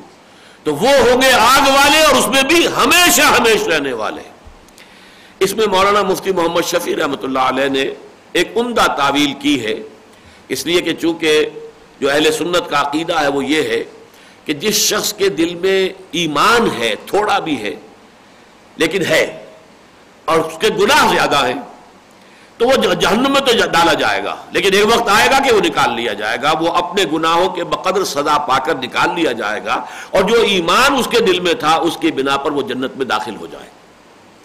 لہذا جو خلود فنار ہے، وہ صرف کفار کے لیے ہے یعنی جن کے دل میں کوئی ایمان نہ ہو سرے سے۔ خلود جو ہے، ہمیشہ ہمیشہ ہمیشہ ہمیشہ جاننا میں رہنا صرف ان کا معاشرہ ہے۔ اس حوالے سے پھر وہ اس کی جو توجہ کر رہے ہیں وہ یہ ہے کہ یہ لوگ اصحاب النار پہلے تو ہوگا اس وجہ سے کہ انہوں نے ایک حرام جو ہے، اس شے کا ارتکاب کیا، گناہ کبیرہ کیا، تو جائیں گے لازمن جہنم میں۔ اور چونکہ وہ اسے حرام نہیں سمجھ رہے، ان کا حرام نہ سمجھنا کفر ہے۔ لہذا کا صاب النار ہم فیحا خالدون۔ اس کفر کی وجہ سے وہ اس میں خلود فی النار۔ ہمیشہ ہمیش کے لیے جہنم میں رہنا جو ہے، یہ ان کا مقدر ہوگا۔ یہ انہوں نے تعویل اور توجہ کی ہے اور مجھے اچھی لگی ہے۔ اس لیے کہ یہاں پر عام طور پر جو ہے ہمارے جو مفسرین ہیں، وہ احتیاط کرتے ہیں کہ ایمان کی ذرا بھی نمک ہو تو اس کے لیے پھر خلود فی النار کا کوئی معاملہ نہ آنے پائے۔ اگرچہ بعض مواقع پر ایسا ہوتا ہے۔ یہاں تو سراحت چونکہ ہمیں مل گئی ہے، لہذا ان کی تعویل کو میں نے پسند کیا اور قبول بھی کیا۔ بعض جگہوں پر نہیں ہے۔ مثلا وہ جو آیت مبارکہ ہے کہ کیا تم نے افتو منون بباز الکتاب و تکفرون بباس فما جزاؤ من يفعل ذلك منكم الا خزي في الحياه الدنيا ويوم القيامه يردون الى شد العذاب۔ اس آیت میں بھی کچھ تعویلیں کرتے ہیں۔ اسی طرح ایک آیت وہ جو ہے، بلا من کسب سیئتا واحاطت به خطیئته۔ فلا کا النار ہم فیا خالدون۔ جس شخص نے جان بوجھ کر ایک بھی گناہ کبیرہ کا ارتکاب کیا اور اس ایک گناہ نے اس کا احاطہ کر لیا، احاطت میں ہی خطیت ہو۔ فولا کا صحاب النار ہم فیا خالدون۔ تو وہ تو جہنمی ہوں گے، اس میں ہمیشہ ہمیشہ رہیں گے۔ وہاں وہ اصلاحات کرتے ہیں کہ یہ گناہ جو ہے اس طرح احاطہ کر لے انسان کا کہ پھر دل میں ایمان رائی کے دانے کے برابر بھی نہ رہ جائے، تب خالدون کا معاملہ ہوگا۔ لیکن اگر یہ کہ ایمان کی کوئی رمق بھی برقرار ہے تو خلود نہیں ہوگا۔ بہرحال یہاں انہوں نے جو توجہ کی ہے وہ مجھے پسند ہے، میں نے جیسے کہ عرض کیا کہ فرمایا فولا کا صحاب النار ہم فیحا خالدون۔ جہنم میں داخلہ تو اس وجہ سے ہوگا کہ ایک گناہ کبیرہ کا ارتکاب کرتے رہے۔ اور خلود اس لیے ہوگا کہ انہوں نے اسے بیع کے مماثل قرار دے کر گویا کہ اس کی حرمت کا انکار کیا اور اللہ کی کسی حرام کردہ شے کو حلال سمجھنا کفر ہے۔ یم حق اللہ الربا و صدقات اب یہ وہ لفظ آ گیا جو سورہ روم میں ہم پڑھ چکے ہیں۔ فلا یربو عند اللہ وما آتیتم من ربن لے یربو فی اموال الناس فلا یربو عند اللہ یہاں آ گیا اللہ تعالی سود کو مٹاتا ہے اور صدقات کو ارتقا دیتا ہے، ترقی دیتا ہے، پالتا ہے، پروان چڑھاتا ہے۔ یہاں پھر وہ تقابل آ گیا۔ صدقات کے مقابلے میں سود۔ میں نے اسی لیے آج تمہیدن جو ہے اس بات کو بہت واضح کیا تھا کہ یہ دو چیزیں ایک دوسرے کے مقابل ہیں۔ صدقہ، خیرات، انفاق اور ادھر سود۔ اور دونوں کا تعلق اف سے ہے۔ جو بھی آپ کی ضرورت سے زائد ہے، جس پر کہ ہمارا سارا بینکنگ کا نظام بچت بچت بچت بچت بچت کے اوپر چل رہا ہے۔ اس بچت کا مصرف یہ ہے اصل میں اللہ کی راہ میں دے دو، اللہ کی رضا حاصل کرو۔ آخرت کا بدلہ جو ہے وہ تم اختیار کر لو۔ لیکن یہ ہے کہ وہ جو دنیا دارانہ ذہنیت ہے اور وہ جو سرمایہ دارانہ ذہنیت ہے، وہ یہ کہ نہیں، مزید اس سے کمائی کا اس کو ذریعہ بناؤ۔ تو فرمایا، اللہ تعالیٰ ترقی دیتا ہے، پروان چڑھاتا ہے صدقات کو۔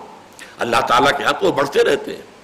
ایک بھی آپ نے جو ہے اللہ کی راہ میں کوئی نیکی کی ہے، وہ وہاں پر ایک بیج بن کر جو ہے جنت کے اندر، اور اس سے جو درخت بنے گا، اور اس سے جو بھی پھل آئیں گے، وہ سب اس نیکی کا سمرہ ہوں گے، جن کو کہ اللہ پروان چڑھا رہا ہے۔ یم حق اللہ الربا، اللہ تعالیٰ ربا کو بٹا دیتا ہے۔ یہ وہ بات ہے کہ جس کو ویسے تو یہ کہ عقیدتاً اور ایمان کے اعتبار سے تو جو ہمارا قرآن پر ایمان ہے، اس کے بنا پر ہم یہ ماننے پر مجبور ہیں کہ یقیناً سود جو ہے وہ اکانومی کو برباد کرنے والی شے ہے۔ فیکٹس فگرز کے حوالے سے اللہ تعالیٰ اجر عطا فرمائے۔ شیخ محمود احمد ایک صاحب ہوتے تھے اور وہ تھے تو انگریزی کے پروفیسر۔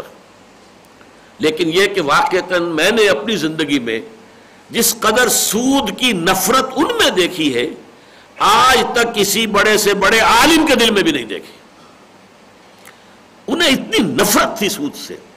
اور سود کی حرمت کا صحیح صحیح جو قرآن مجید کا اور حادیث کا جو اندازہ ہے، اس کے اعتبار سے پروپورشنیٹ جو ہے، کیفیت قلبی، میں نے احساسات کی کیفیت، وہ جتنی ان کی دیکھی ہے، میں نے آج تک کسی اور کی نہیں دیکھی۔ انہوں نے فیکٹس اینڈ فگرز کے ذریعے سے یہ بات ثابت کی ہے کہ انٹرسٹ کی بنیاد پر اکانومی میں دو چیزیں بڑھتی ہیں انفلیشن اور ان امپلائمنٹ انفلیشن بڑھی ان امپلائمنٹ بڑھا، پھر ریٹ آف انٹرسٹ اور بڑھ گیا۔ پھر انفلیشن اور بڑھ گئی ان امپلائمنٹ اور بڑھ گئی۔ نتیجے میں ریٹ آف انٹرسٹ اور بڑھ گیا۔ یہ ایک وشس سرکل ہے۔ انہوں نے تمام اعداد و شمار کے ساتھ ثابت کیا ہے۔ ان کی مارکت ادارہ کتاب ہے مینڈ ان منی یہ جو انسان کا معاملہ رہا ہے سرمایہ کے ساتھ، جس کا میں نے بعض اوقات حوالہ دیا ہے ایچ جی ویلز کا بھی، کہ ایچ جی ویلز یہ لکھتا ہے اب یہ مجھے یاد نہیں کہ short history of the world میں ہے یا concise history of the world میں ہے، دو کتابیں اس کی تاریخ عالم پر۔ اس میں ایک دوست نے لکھا ہے کہ رومن امپائر میں پہلی مرتبہ سکے کا رواج ہوا۔ اس سے پہلے دنیا میں سکہ نہیں تھا۔ مارٹر تھی صرف، تبادلہ اشیاء کا۔ ایک شخص کھیت میں کام کر رہا ہے گندم اگالی ہے اس نے۔ اور ایک شخص جو ہے، کرگے پر بیٹھا ہوا، کپڑا بن رہا ہے، کھدر۔ بس وہ آیا، اس نے کچھ گلدم دے دی، کچھ کھدر لے گئے۔ اللہ اللہ، بیچ میں کوئی سکہ ہے ہی نہیں۔ سارا کا سارا معاملہ ایکسچینج پر تھا بارٹر تھا۔ اور یہ سمپلسٹ فارم آف اکانومی تھی۔ جس کے اندر اب کیا کریں گے آپ؟ کتنا گندم آپ اپنے پاس ذخیرہ کر لیں گے۔ کتنا کپڑا وہ بیچارہ جو ہے، وہ اپنے پاس جمع کر لے گا۔ ہولڈنگ کتنی کر لے گا؟ کچھ نہیں کر سکتا۔ لیکن جب یہ ہو گیا صاحب، ایک تولا سونا مساوی ہے اتنے اتنے من گندم کے۔ اور ایک تولا سونا مساوی ہے، اتنے گز یا اتنے تھان جو ہے وہ کھدر کے۔ اب آسان کام ہو گیا۔ آپ نے اپنی تجوری میں وہ جو تولا ہے، وہ جو سونا ہے، اس کا سکہ جمع کیا ہوا ہے۔ اب آپ کے پاس وہ طاقت ہے، مارکیٹ کو مینیپولیٹ کر سکتے ہیں۔ زیادہ خرید لیا، قیمت بڑھ گئی۔ ایک دم ریلیز کر دیا، قیمت گر گئی۔ اور یہ سارا جو ہوتا ہے، جو مارکیٹس کا اپ اینڈ ڈاؤن اس وجہ سے ہوتا کہ وہ سرمایہ جو ہے، وہ کھیل رہا ہے اب سکے کی وجہ سے۔ اس موقع پر لکھا ہے اس نے اجی ویلز نے، انسان کو یہ احساس نہیں تھا کہ سکے کی ایجاد کے نتیجے میں اس نے اپنی گردن میں کتنا بڑا توق ڈال لیا ہے۔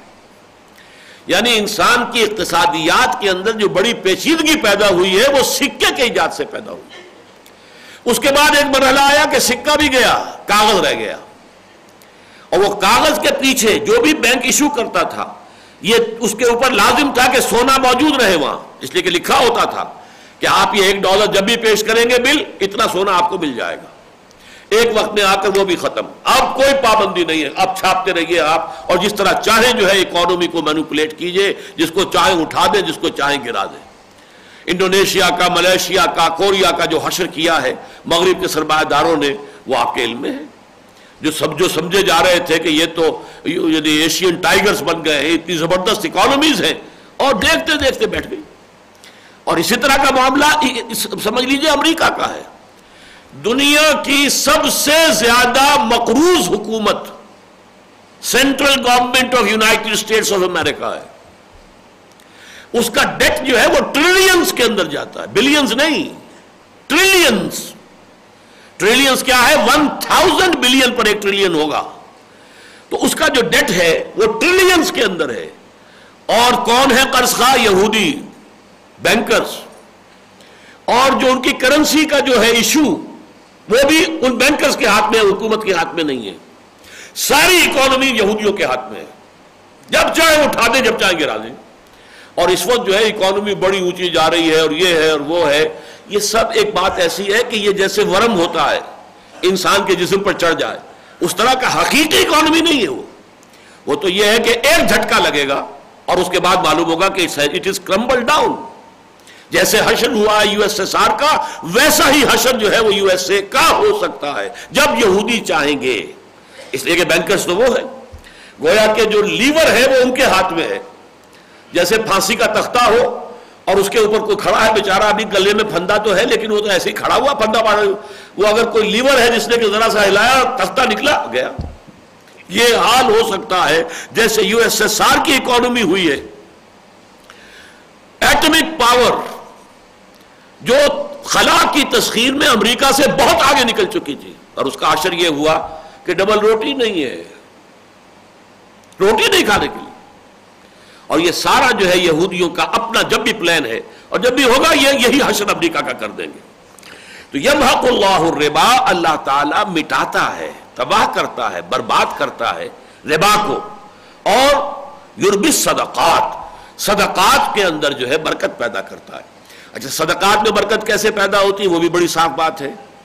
آپ نے کسی کو صدقہ دیا، اس کی کوئی پرچیزنگ پاور بن گئی، وہ بازار میں جا کر کوئی شے خریدے گا۔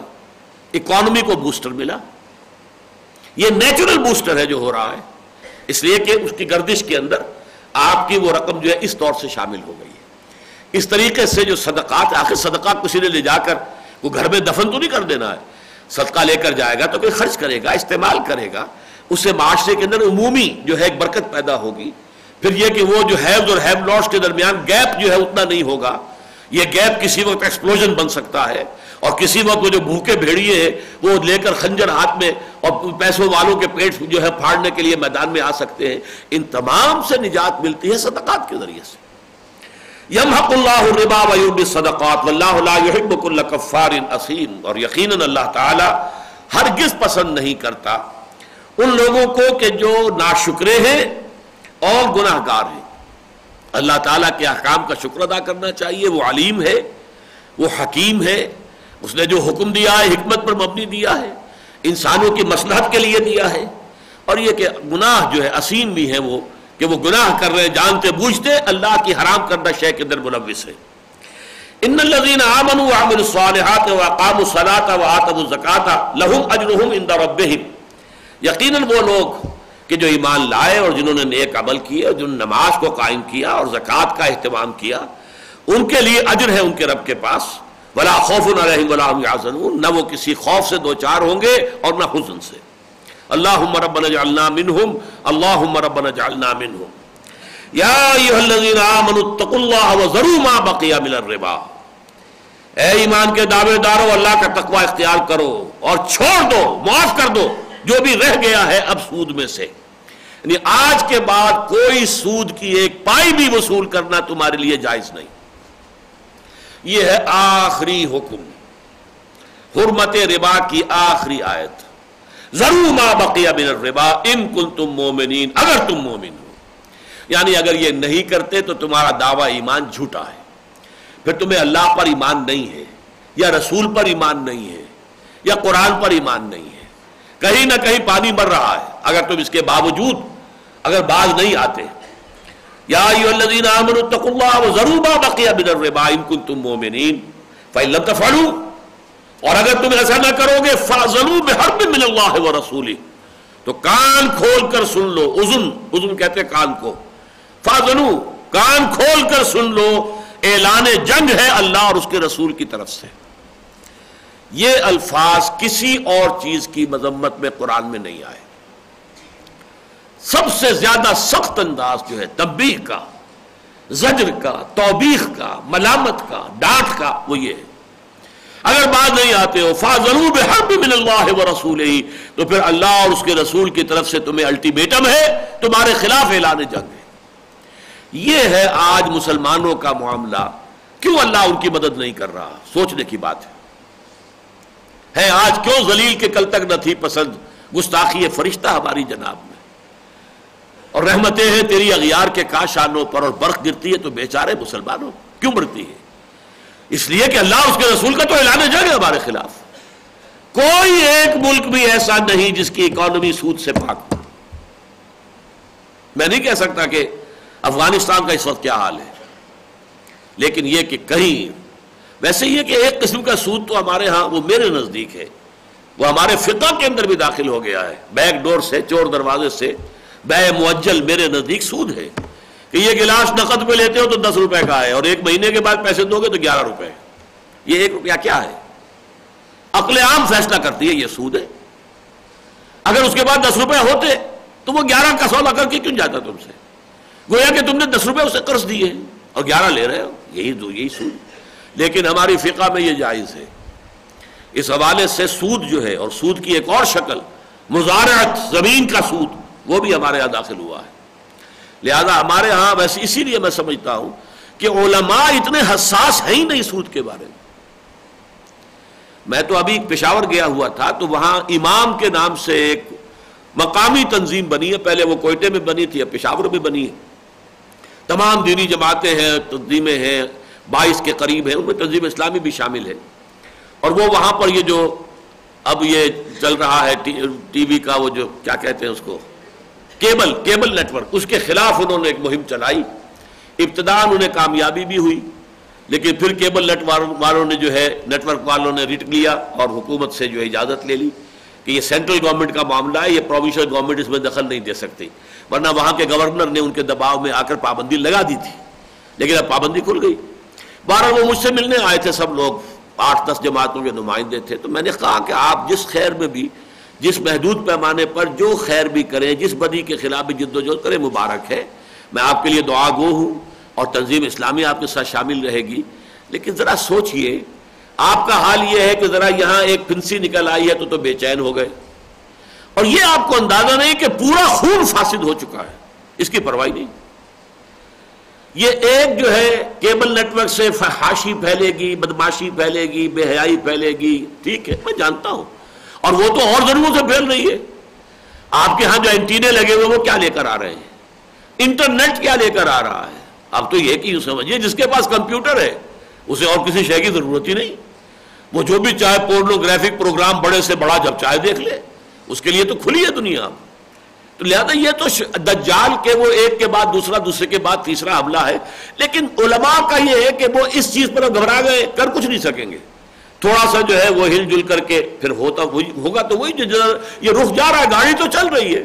آپ گاڑی جو چل رہی ہے خاص سمت میں، آپ اس کو جب تک کہ انجن کو نہیں پکڑیں گے اور اس کو نہیں بند کریں گے، گاڑی تو چلتی جائے گی۔ آپ ڈبے کے اندر بیٹھے ہوئے کسمس آتے رہیے، ادھر سے ادھر اپنا رخ کر لیجیے۔ یہ مولانا مودودی نے تمثیل پیش کی تھی کہ جب تک نظام کو نہ بدلا جائے، تو اس شخص جو اس گاڑی میں سوار ہے، وہ مجبور ہے اسی رخ پر چلا جا رہا ہے، جس طرف کے وہ نظام اس کو لے کر جا رہا ہے۔ زیادہ سے زیادہ وہ یہ کر سکتا ہے کہ اپنی پیٹھ کر دے ادھر جدھر وہ گاڑی جا رہی ہے۔ بس، اور کیا کرے گا؟ جائے گا تو ادھر ہی۔ منہ نہ کرے پیٹ کر دے گا۔ تو جب تک نظام نہیں بدلتا اس نظام بدلنے کی آپ کو فکر ہی نہیں۔ تب میں نے کہا کہ حدیث میں آ رہا ہے کہ سود کے گناہ کے ستر حصے ہیں۔ جن میں کچھ چھوٹے ہیں، کچھ بڑے ہیں۔ اور سب سے چھوٹا اس کے مساوی ہے کہ کوئی شخص اپنی ماں کے ساتھ زنا کرے۔ اس پر آپ کو کوئی فکر ہی نہیں۔ آج تک علماء نے کوئی تحریک چلائی ہی نہیں۔ بہرحال یہ میں نے عرض کیا تھا کہ چونکہ خود فقہ میں سود در آیا ہے، ایک بڑے یوں سمجھئے کہ نقب لگا کر پشت سے، اس لیے وہ احساس کند ہو گیا، اس کے اندر وہ تلخی ہے ہی نہیں۔ اور میں نے اپنا مشاہدہ آپ کو بتا دیا، میں نے اپنی زندگی میں جس قدر اس معاملے کے اندر نفرت اور جس قدر حساسیت دیکھی تھی شیخ محمود احمد مرحوم میں میں نے آج تک کسی اور میں نہیں دیکھی۔ تو اگر بات نہیں آتے تو فاضل ہر بھی من اللہ و رسولی بھائی تم تم فلکم روس ام اگر تم توبہ کرو واقع باز آ جاؤ۔ تو تمہارے لیے تمہارے راس المال جو ہے ان کا حق برقرار رہے گا۔ اصل مال تم لے سکتے ہو۔ لا تسلمون و لا تسلمون نہ تم ظلم کرو، نہ تم پر ظلم کیا جائے۔ راس المال جو ہے، دبا لینا، یہ تم پر ظلم ہو جائے گا۔ راس المال پر زائد لینا، یہ تمہارا ظلم ہوگا۔ اس اس پر کہ جو مقروض ہے تمہارا۔ لہذا دونوں طرف سے اللہ تعالیٰ عدل کا معاملہ کر رہا ہے۔ لا تسلمون و تسلمون نہ تم ظلم کرو کہ سود لو، نہ تم پر ظلم کیا جائے کہ تمہارا راس المال بھی ضبط کر لیا جائے۔ وہ ان کا نظور ہاں اگر وہ ہو جو مدیون ہے، مقروض ہے، وہ اگر تنگی میں ہے، تنگ دست ہے، نہیں ادا کر سکتا فن نظر سرا تو اسے مہلت دو، انتظار کرو۔ یہاں تک کہ اس کے اندر فراخی اور کشائش پیدا ہو جائے۔ اگر اس کے ہاں آسان حالات اچھے ہو جائے تب واپس کر دے گا۔ اب ظاہر بات ہے کہ اس میں آپ سود نہیں پڑھا سکتے، سود تو حرام ہی ہو گیا ہے۔ اب جو مہلت ہوگی وہ کسی سود کے عوض نہیں ہوگی، بلا سودی مہلت ہوگی کہ جو دی جائے گی۔ ٹھیک ہے بھائی، ابھی آپ نہیں دے سکتے، ٹھیک ہے۔ جب آپ کا ہاتھ جو ہے ذرا کھل جائے، آپ کے لیے ممکن ہو، آپ کے لیے وسعت پیدا ہو جائے، دے دیجیے گا۔ لیکن اس سے بھی اگلا مقام وہ جو میں نے گنوایا تھا نا، اوپر کا ٹاپ کا۔ وہ انتصدقو خیر الکم اگر تم بخشی دو، صدقہ کر دو، یہ تمہارے لیے کہیں بہتر ہے۔ کیوں؟ تمہارا تو یہ اف تھا، تمہارا یہ سر مال تھا۔ جس کے لیے کہ اصل جو اللہ تعالیٰ کو مطلوب ہے اور پسند ہے، وہ تو یہ ہے کہ وہ ہے اس لیے کہ انفاق کر دیا جائے۔ یا سلور کا بازا یونفقون اللہ تو بہرحال تم نے جو بھی کیا اب اگر تم نے اللہ تعالیٰ کی طرف سے اس حرمت کے حکم کے آنے کے بعد توبہ کر لی ہے تو ٹھیک ہے راس المال تمہارا تمہیں مل جائے گا۔ لیکن اگر کوئی مقروض اتنا برا حال میں ہے، اس قدر سخت ہے، اس کی کیفیت ہے، وہ ادا نہیں کر سکتا ہے، تو بہتر ہے کہ معاف کر دو، بخش دو۔ وَأَن تَصَدَّقُوا خَيْرٌ لَكُمْ إِن كُنتُمْ تَعْلَمُونَ۔ یہی تمہارے لیے بہتر ہے اگر تم سمجھو، علم رکھتے ہو۔ اس سے علم سے کون سی مراد ہے؟ علم آخرت۔ اگر آخرت کا یقین ہے تو جو کچھ اجر و ثواب وہاں ملنے والا ہے، اس کا تمہیں کوئی بھی اندازہ ہے، تو تمہیں معلوم ہوگا کہ یہ کہیں بہتر ہے کہ اللہ کی راہ میں صدقہ کر دو۔ وَاتَّقُوا يَوْمًا تُرْجَعُونَ فِيهِ إِلَى اللَّهِ اس کے بارے میں آتا ہے کہ یہ آیت آخری ہے جو قرآن کی نازل ہوئی ہے۔ اور ڈرو اس دن سے، جس دن کے تم لوٹا دیے جاؤ گے اللہ کی طرف۔ وَاتَّقُوا يَوْمًا اب یہ آیت جو ہے اس طرح کی پہلے بھی آ چکی ہے۔ وَاتَّقُوا يَوْمًا لَا تَجْزِي نَفْسٌ نَفْسٍ شَيْئًا وَلَا يُقْبَلُ مِنْهَا عَدْلٌ وَلَا تَنْفَعُهَا شَفَاعَةٌ وَلَا هُمْ يُنصَرُونَ۔ دو مرتبہ جو ہے یہ چار چیزوں کی نفی مطلق آ چکی ہے۔ اسی لیے یہاں فرمایا وہ تقو یومن ترجعون فیہ اللہ ڈرو اس دن سے جس دن کہ تمہیں لوٹایا جائے گا اللہ کی طرف۔ سمت وفا کل نفس ما کسبت پھر پورا پورا بھرپور دے دیا جائے گا ہر جان کو جو کچھ کہ اس نے کمائی کی ہوگی۔ یہ وفا، یفی۔ اوفا یوفی، وفا یوفی، استوفا یستوفی۔ اس اس کی جو مختلف شکلیں آتی ہیں، صرف ان کی پہچان نہ ہونے کی وجہ سے قادیانیوں نے بہت سے مسلمان نوجوانوں کو گمراہ کیا۔ کہ دیکھو حضرت عیسیٰ کے لیے انی متوفی کا و رافیوں کا الیہ وہ تو وفات ہو گئی۔ اب اس لفظ کی جو کیفیتیں بدلتی ہیں، وفا پورا کرنا، وفا یفی، اوفا یوفی، پورا پورا دے دینا۔ وفا یوفی اور زیادہ زور دے کر، پورا پورا دے دینا۔ توفا یا توفا، پورا پورا لے لینا۔ استوفا یا استوفی، پورا پورا لے لینا۔ اوفا یوفی، اور وفا یوفی پورا پورا دے دینا۔ اور توفا یا توفا، اور استوفا اور یستوفا، یہ ہے پورا پورا لے لینا۔ تو یہاں وفا ہے۔ سما توفا کل نفس کل نفس ما کسبت۔ جس دن کے پورا پورا دے دیا جائے گا، ہر جان کو جو بھی کچھ اس نے کمایا ہوگا وہ لا یظلمون اور ان پر کوئی ظلم نہیں کیا جائے گا۔ اب میں چاہتا ہوں چند احادیث آپ کو سنا دوں۔ جس سے اس گناہ کی وسعت اور اس کی شناخت کا کچھ اندازہ آپ کو ہوگا۔ نبی اکرم صلی اللہ علیہ وسلم کی زبان مبارک سے۔ شناخت کے لیے پہلے دیکھیے۔ عن عبداللہ ابن مسعود رضی اللہ عنہما قال، لعن رسول اللہ صلی اللہ علیہ وسلم آکل الربا و موکلہو هذه روایت مسلمین وفی روایت الترمذی و ابی داود و ابن ماجہ لانا آخل الربا و موکلہ و یہ جو مسلم شریف کی روایت ہے حضرت عبداللہ ابن مسعود سے، اس میں تو حضور کے یہ الفاظ نقل ہوئے ہیں حضور نے لانت فرمائی ہے اللہ کے رسول نے صلی اللہ علیہ وسلم، سود کے کھانے والے پر بھی اور سود کھلانے والے پر بھی، جو سود دیتا ہے وہ بھی۔ لیکن یہی روایت جو ہے ترمزی میں اور ابو داود میں اور ابن ماجہ میں ہے، تو اس میں مزید اضافہ ہے۔ لانا آکل الربا و منہ کے لہو و شاہد و کاتے بہو اللہ کے رسول نے لانت فرمائی، سود کھانے والے پر، کھلانے والے پر اور سودی لین دین پر گواہی کے دینے والوں پر اور اس کے لکھنے والے پر۔ اللہ تعالیٰ اپنی حفاظت میں رکھے۔ اب اس سے اس کی جو اندازہ کیجیے، جو بینکوں میں بیٹھ کر کر رہے ہیں، جو اے جی آفس میں بیٹھ کے کر رہے ہیں، جو کہیں جو ٹیکسٹائل مل کا اکاؤنٹنٹ کیا کر رہا ہے؟ لکھ رہا ہے؟ مجبور ہے۔ لیکن ظاہر بات ہے کہ درجے رہیں گے۔ یہ سب کے سب بالکل برابر نہیں ہوں گے۔ اس میں یقیناً ایک شخص وہ ہے جو براہ راست لے رہا ہے یا براہ راست دے رہا ہے۔ ایک وہ ہے کہ جو بل واسطہ اس میں ملوث ہے۔ اس بل واسطہ ملوث ہونے میں بھی درجے مختلف ہوں گے۔ ایک ہے بینک کی ملازمت۔ وہ بینک تو بنیادی طور پر ہے ہی سود کی بنیاد پر قائم ہے۔ کم شرح سود کے اوپر ڈپازٹ لینا، زیادہ شرح سود پر قرض دینا، یہ بینک کا اصل بزنس ہے۔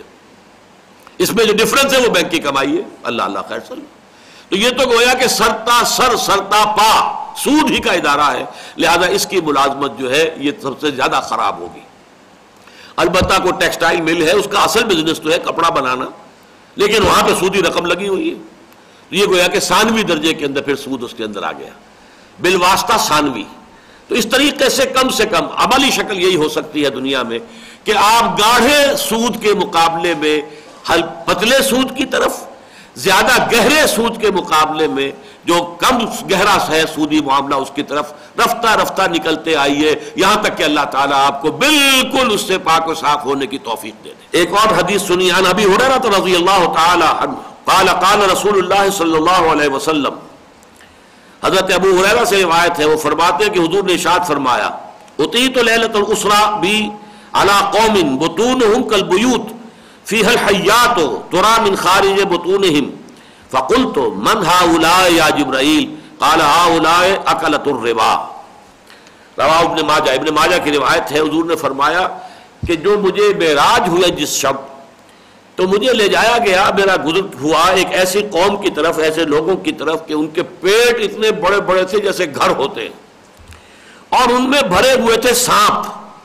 جو ان کے پیٹوں کے باہر سے بھی نظر آ رہے تھے وہ کل بلاتے ہوئے سانپ اندر۔ میں نے پوچھا، جبرائیل، یہ کون لوگ ہیں؟ جبرائیل نے جواب دیا، یہ سود خور ہیں، سود کے کھانے والے۔ وان ہو انہی حضرت ابو سے روایت ہے۔ قال قال رسول اللہ صلی اللہ علیہ وسلم، الربا سبعون حوبا، اے سروہا ینکی ہر رجل امہو، روا ابن ماجہ۔ یہ جو سود ہے، اس کے ستر حصے ہیں گناہ کے۔ چھوٹے بھی بڑے بھی۔ ایک اور روایت میں جزن کا لفظ آیا ہے۔ الربا سبعون جزءن جز ہے اس کے اجزاء ہیں ستر۔ اے سروہا، اور ان اجزاء میں سے یا ان گناہوں میں سے سب سے ہلکا اس کے مساوی ہے۔ این کے ہر رجل امہو، کہ کوئی شخص اپنی ماں کے ساتھ بدکاری کرے۔ یہ تو شناعت سود جو ہے، حرمت ربا اور شناعت ربا کے بارے میں یہ تین احادیث کافی ہے اب وسط کے بارے میں دیکھیے۔ ان ابی حریرت رضی اللہ تعالی عنہ ان رسول اللہ صلی اللہ علیہ وسلم قال لیاتین علی الناس زمان لا یبقى احد الا اکل الربا. فلم فمن لم یاکل اصابه من بخاره. قال ابن عیسیٰ اصابه من غباره. یہ ابو داود، نسائی اور ابن ماجہ میں روایت ہے حضرت ابی حریرہ سے کہ حضور نے فرمایا، لوگوں پر ایک زمانہ ایسا آ جائے گا کہ کوئی انسان نہیں بچے گا جو سود نہ کھاتا ہو. اور اگر کوئی سے سود کھائے گا نہیں، تو بھی اس کا دھواں تو اس کو ضرور پہنچ جائے گا۔ اور ایک اور روایت جو ابن عیسیٰ سے ہے، اس میں یہ ہے کہ غبار تو اسے لازمن سود کا پہنچ جائے گا۔ یعنی وہ فضا میں اس طریقے سے ہوگا، جیسے آپ کو معلوم ہوتا ہے، کبھی ڈسٹ سسپینشن ہو جاتا ہے۔ فضا میں غبار ہے، اب کیا کریں گے آپ؟ سانس تو لینا ہے زندہ رہنے کے لیے، اور وہ غبار آپ کے اندر جائے گا۔ آپ نہیں روک سکتے۔ اسی طرح دھواں ہے کہیں اب آپ یہ تو نہیں کر سکتے کہ سانس روک لیں۔ آپ سانس لیں گے دھواں جائے گا۔ اندر تو گویا کہ اس طریقے سے وہ فضا کے اندر حل ہو جائے گا۔ اس طریقے سے اس میں موجود ہوگا کہ کسی انسان کے لیے بھی دخان یا غبار یا بخار، یہ تین الفاظ آتے ہیں۔ دھواں یا بھاپ یا غبار، یہ تو ہر شخص کے اندر جائے گا۔ باقی جو شخص براہ راست ملوث ہو، اس کے بارے میں تو جو روایت ہے وہ آئی گئی ہے۔ ان مسروق ابن عبداللہ عن نبی صلی اللہ علیہ وسلم۔ حضرت مسروق سے ان عبداللہ۔ وہ عبداللہ سے روایت کرتے ہیں اور وہ حضرت نبی اکرم صلی اللہ علیہ وسلم سے۔ آپ نے فرمایا، الربا سلاست و سبعون بابن سود کے تہتر شعبے ہیں، تہتر دروازے ہیں۔ یہ اصل میں مسئلہ ہے جس کے بارے میں کہ پھر حضرت عمر نے کہا کہ ہم پر پوری طرح بات واضح نہیں ہو سکی۔ اس لیے کہ ایک مزارعت کی ایک شکل کے بارے میں بھی حضور نے کہا یہ سود ہے۔ حضرت رافع ابن خدیج کی بڑی مشہور روایت ہے کہ وہ تھے مہاجر۔ حضور ایک دفعہ کہیں مدینے سے باہر نکلے، دیکھا کہ وہ ایک کھیت میں کام کر رہے ہیں۔ پوچھا، رافع، یہ تم کیسے یہاں اس کھیت میں؟ کہنے لگے، یہ فلاں انصاری کی زمین ہے۔ تو میرا ان سے معاہدہ ہوا، محنت میں کروں گا، کاشت میں کروں گا، پھر ہم تقسیم کر لیں گے۔ فرمایا، قد اربئی نہیں نہیں نہیں نہیں، تم نے یہ سودی معاملہ کیا ہے۔ رب الارض الہ زمین لوٹا دو، جو مالک ہے ان کو۔ اور اس پہ جو تم نے خرچ کیا ہے، انویسٹ کیا، وہ ان سے وصول کر لو اب اس روایت کو مانتے سب ہیں، سب مانتے ہیں کہ صحیح ہے۔ لیکن تعویل یہ کی ہے کہ یہ خاص قسم کی مزارعت تھی، اور وہ مزارعت یہ ہوتی تھی کہ ایک کھیتی ہے، اس کے ساتھ جو پانی کی نالیاں چل رہی ہیں۔ تو جو پیداوار ان نالیوں کے دونوں کناروں کے ساتھ ساتھ ہے۔ وہ تو مالک کی، جو ذرا دور ہے، وہ مزارے کی یہ شکل جو ہے، اس کو آپ نے کہا سود۔ میرے نزدیک یہ بالکل غلط ہے اور اس موضوع پر میں نے کتاب شائع کی تھی پندرہ بیس سال ہو گئے اب تو اس کو۔ اب تو مولانا تحسین صاحب کا انتقال بھی ہو گیا، رحمہ اللہ۔ تو ان کی کتاب کو میں سمجھتا ہوں، حرف آخر ہے اس موضوع کے اوپر کہ یہ بالکل غلط تعویلیں ہیں۔ مزارعت ربا ہے۔ اس لیے کہ مزارعت میں یہ مزاربت والی بات ہو ہی نہیں سکتی۔ مزاربت کیا ہے؟ اگر کاروبار میں نقصان ہو گیا تو سارا سرمایہ جو اصل مال، رب المال ہے، اس کا گیا۔ اور یہاں یہ کہ فصل برباد ہو گئی تو زمین والے کی زمین تو وہی کی وہی ہے، کچھ بھی نہیں بگڑا اس کا۔ وہ تو سارا نقصان جو ہے، وہ محنت جس نے کی ہے، اس کی ہو گئی۔ لہذا مزاربت پر قیاس نہیں کیا جا سکتا، یہ سودی معاملہ ہے۔ اور اس کو حضور نے قد اربئی تما تم نے سودی معاملہ کیا ہے۔ لیکن بہرحال جیسا کہ میں نے عرض کیا ہے، فقہ فقہ کے اندر پھر یہ چیزیں جائز کی گئی ہیں۔ جب دور ملوکیت آ گیا اور ملوکیت کے پنجے پاؤں ہوتے ہیں جاگیردار، جاگیرداروں پر۔ تیس ہزاری منصب دار بیس ہزاری منصب دار پنج ہزاری، دس ہزاری، انہی کے اوپر بادشاہ بیٹھا ہوتا تھا۔ لہذا یہ جاگیرداری جو ہے، در حقیقت یہ پاؤں ہے جیسے کنسلا چل رہا ہو اور اس کے آپ کو معلوم ہے سینکڑوں پاؤں ہیں۔ اسی طرح جو ہے بادشاہ کے یہ پاؤں ہے جاگیردار۔ اور جاگیردار کے پاس جاگیر اتنی بڑی ہے، وہ خود کاش کیسے کرے گا؟ کر ہی نہیں سکتا مظاہرت اس کے لیے لازم ہے۔ لہذا اس کو جواز کا فتویٰ دیا قاضی ابو یوسف اور امام محمد رحمہ اللہ دونوں نے۔ جبکہ قاضی ابو یوسف نے قاضی القضات ہونے کا منصب قبول کر لیا۔ جبکہ ان کے استاذ امام اعظم، امام ابو حنیفہ کا فتویٰ یہ ہے کہ ہر نو کی مزارت حرام مطلق ہے۔ اور انہوں نے قاضی القضات بننے کی آفر قبول نہیں کی تھی۔ بہرحال یہ ایک علیحدہ بحث ہے، لیکن میں اسی لیے عرض کر رہا ہوں کہ سود کس درجے بے و شرح کے اندر آ جاتا ہے۔ اب آج جو ہے، قسطوں کے اوپر مال جو ہے، زیادہ قیمت کے اوپر، اور بالکل فتویٰ ہے، یہ علماء کا جائز ہے۔ اور اسی کے حوالے سے اسلامی بینکنگ کا نظام چل رہا ہے اب۔ وہ در حقیقت اسی میں جو سود کو ایک جواز کا فتویٰ دیا گیا ہے، اسی کے حوالے سے یہ ساری شکلیں جو ہیں، یہ مارک اپ ہے اور یہ لیزنگ ہے اور یہ مزاربہ وغیرہ جس جو نام سے ہو رہے ہیں وہ حقیقت میں وہ بالکل سود سے خالی نہیں ہے، بلکہ سود کا عنصر شامل ہے۔ لیکن یہ سود کا وہ عنصر ہے جو فقہی طور پر جائز ہے۔ تو سود کے بھی دو حصے ہو گئے، ایک وہ جو فقی طور پر جائز کر لیا گیا اور ایک وہ کہ جو ان کے نزدیک بھی حرام ہے۔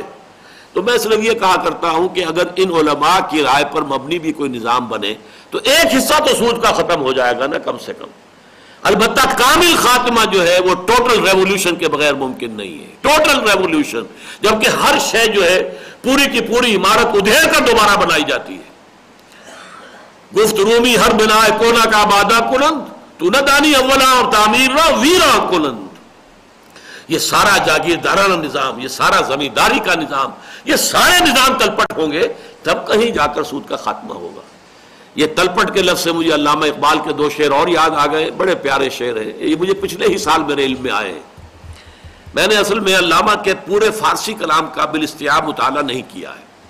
لیکن یہ ہے کہ کافی چیزیں نظر سے گزری ہیں کبھی کبھی نئی شے بھی میرے علم میں آتی ہے۔ تو واقعہ یہ ہے کہ میں حیران رہ گیا۔ ای ملوک ای فکر چالا کے یہود۔ یہ جو بینکنگ ہے، بنوک بینک کی جمع بنوک۔ عربی میں بینک کی جمع بنوک۔ ای بنوک، ای فکر چالا کے یہود۔ یہ یہودیوں کی ایاری اور چالاکی کا مظہر ہے۔ انہوں نے بنایا بینکنگ کا نظام۔ پہلے انہوں نے عیسائیت کو پھاڑ کر اس میں سے پروٹیسٹنٹزم کو برآمد کیا۔ جب تک رومن کیتھولک تھا، سارا مذہب جو ہے پورا کا پورا پورے یورپ میں سود حرام تھا۔ کوئی سودی لین دین جائز نہیں تھا۔ لیکن پروٹیسٹنٹ مذہب جب پیدا ہو گیا اور یہ یہود کا خود کاشتہ پودا ہے۔ جیسے ہمارے ہاں رفس جو ہے روافس یہ بھی ایک یہودی کا خود کاشتہ پودا ہے۔ یہ عبداللہ ابن سبا کا بیج ڈالا ہوا ہے کہ جس نے آج تک یہ شکل ہمارے ہاں پیدا کی ہوئی۔ اسی طرح پروٹیسٹنٹزم جو ہے، وہ بھی یہود کا پیدا کردہ۔ اور ان سے اجازت لی ہے اور اس کے ذریعے سے پھر یورپ میں اپنا بینکنگ نظام house of Rothschild house of Goldsmiths یہ وہ لوگ تھے کہ جو کنٹرول کر رہے تھے یورپ کے تمام ممالک کو۔ فرنگ کی رگے جہاں پنجائے یہود میں ہے، علامہ اقبال اس کا مشاہدہ کر کے آئے تھے۔ اور آج فرنگ کا سردار جو امریکہ، اس کی رگے جہاں پنجائے یہود میں ہے۔ لیکن یہ کہ یہ ای بنوک ای فکر چالا کے یہود، نور حق السین آدم ربود۔ آدمی کے سینے سے حق کا نور یعنی وہ روح نفق تفی من روحی، اس کو اس نے سلب کر لیا ہے، زائل کر دیا ہے۔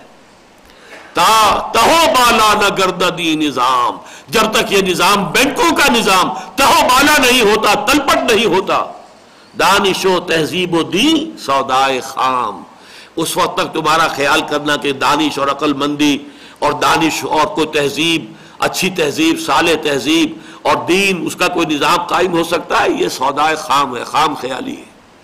تو یہ تو میں نے عرض کیا کہ اصل میں تو سود کا جو ہوگا، انسداد اس وقت ہوگا جب ٹوٹل ریولوشن آئے، تلپٹ ہو نظام پورا کا پورا۔ فک و کل نظام جسے کہا ہے، شاہ ولی اللہ دہلوی نے۔ اب یہ آخری حدیث سن لیجیے، وقت بھی ختم ہو رہا ہے۔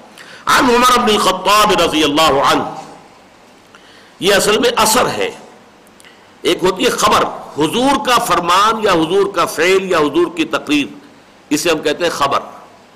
صحابی کا قول، صحابی کا فعل، صحابی کی تقریر، یہ کہلاتا ہے اثر۔ اور اخبار اور آثار کو جمع کر کے حدیث کہتے ہیں۔ حدیث میں اخبار بھی ہے، آثار بھی ہے۔ صحابی کا قول بھی حدیث شمار ہوتا ہے۔ اگرچہ وہ حدیث نبی نہیں ہے، صحابی کا قول ہے۔ لیکن وہ حدیث اس لیے کہ گمان غالب یہ ہے کہ وہ اپنی طرف سے نہیں کہہ رہے، حضور سے سن کر ہی کہہ رہے ہوں گے۔ تو ان عمر الخطاب رضی اللہ عنہ، حضرت عمر سے مروی ہے، انہوں نے فرمایا، ان آخر ما نزلت آیت الربا بالکل آخر میں جو نازل ہوئی ہیں آیتیں، وہ آیت الربا ہے۔ وَأَنَّ رسول اللہ صلی اللہ علیہ وسلم کو اور یہ کہ اللہ کے رسول صلی اللہ علیہ وسلم کی رحلت ہو گئی، آپ کی روح قبض کر لی گئی، آپ کا انتقال ہو گیا۔ وَلَمْ يُفَسِّرْهَا لَنَا۔ اور آپ نے اس کی پوری تفسیر ہمارے لیے ابھی نہیں کی تھی۔ یعنی کن کن چیزوں میں سود ہے؟ ایک تو براہ راست جو سود معروف تھا، وہ تو سب کو معلوم ہو گیا کہ سود حرام ہے۔ لیکن یہ سود تو وہ لانت ہے جو پرمیٹ کرتی ہے، کاروبار میں، مختلف اور معاملات میں، بے و شرح میں۔ کیا کیا شکلیں اختیار کرتی ہے تو اس کے بارے میں ابھی تک پورا علم حضور نے ہمیں نہیں دیا تھا۔ لہذا اس سے جو نتیجہ نکالا ہے، بہت عمدہ بات ہے۔ فداؤ ریبا و ریبا تو دیکھو یا مسلمانوں، جس چیز کا ربا ہونا تمہیں معلوم ہو جائے، اسے تو چھوڑنا ہی ہے۔ جس کے بارے میں شک بھی ہو جائے کہ یہ سود ہو سکتا ہے، اسے بھی چھوڑ دو۔ یہ نتیجہ ہونا چاہیے اس کا۔ جبکہ اس کے برعکس لوگ یہ کر رہے ہیں کہ جہاں شب شبہ ہے شبہ والی بات کو جائز قرار دے رہے نہیں۔ فتح الربا ریبا جہاں پر کہ ربا ہونا بالکل واضح ہو، اسے تو چھوڑنا ہی ہے۔ جہاں شاید شک بھی ہو کہ یہ ربا ہو سکتا ہے، اس سے بھی باز آ جاؤ۔ اللہ تعالی ہمیں اس لانت میں براہ راست ملوث ہونے سے تو اپنی حفاظت میں رکھے۔ اور بالواسطہ معاملے میں بھی ہمیں توفیق دے کے رفتہ رفتہ کم سے کم تر اس کی طرف ہم بڑھتے چلے جائیں، تاکہ اس سے اپنے دامن کو پاک کر لیں۔ سوائے اس غبار کے یا دخان کے یا جو بھی اس کا ہمارے اندر جا رہا ہے، بغیر ہماری کسی ارادے کے، بغیر ہماری کسی ایکٹیو انوالومنٹ کے، اللہ تعالیٰ اس کو معاف فرمانے والا ہے۔ اور اس کی معافی کفارہ کیا ہے؟ اللہ کے دین کے لیے جد و جہد کریں گے تو وہ جد و جہد در حقیقت اس کا کفارہ بن جائے گا۔ بارک اللہ علی ولکم فی القرآن العظیم و نفعنی ویاکم بالآیات و ذکر الحکیم۔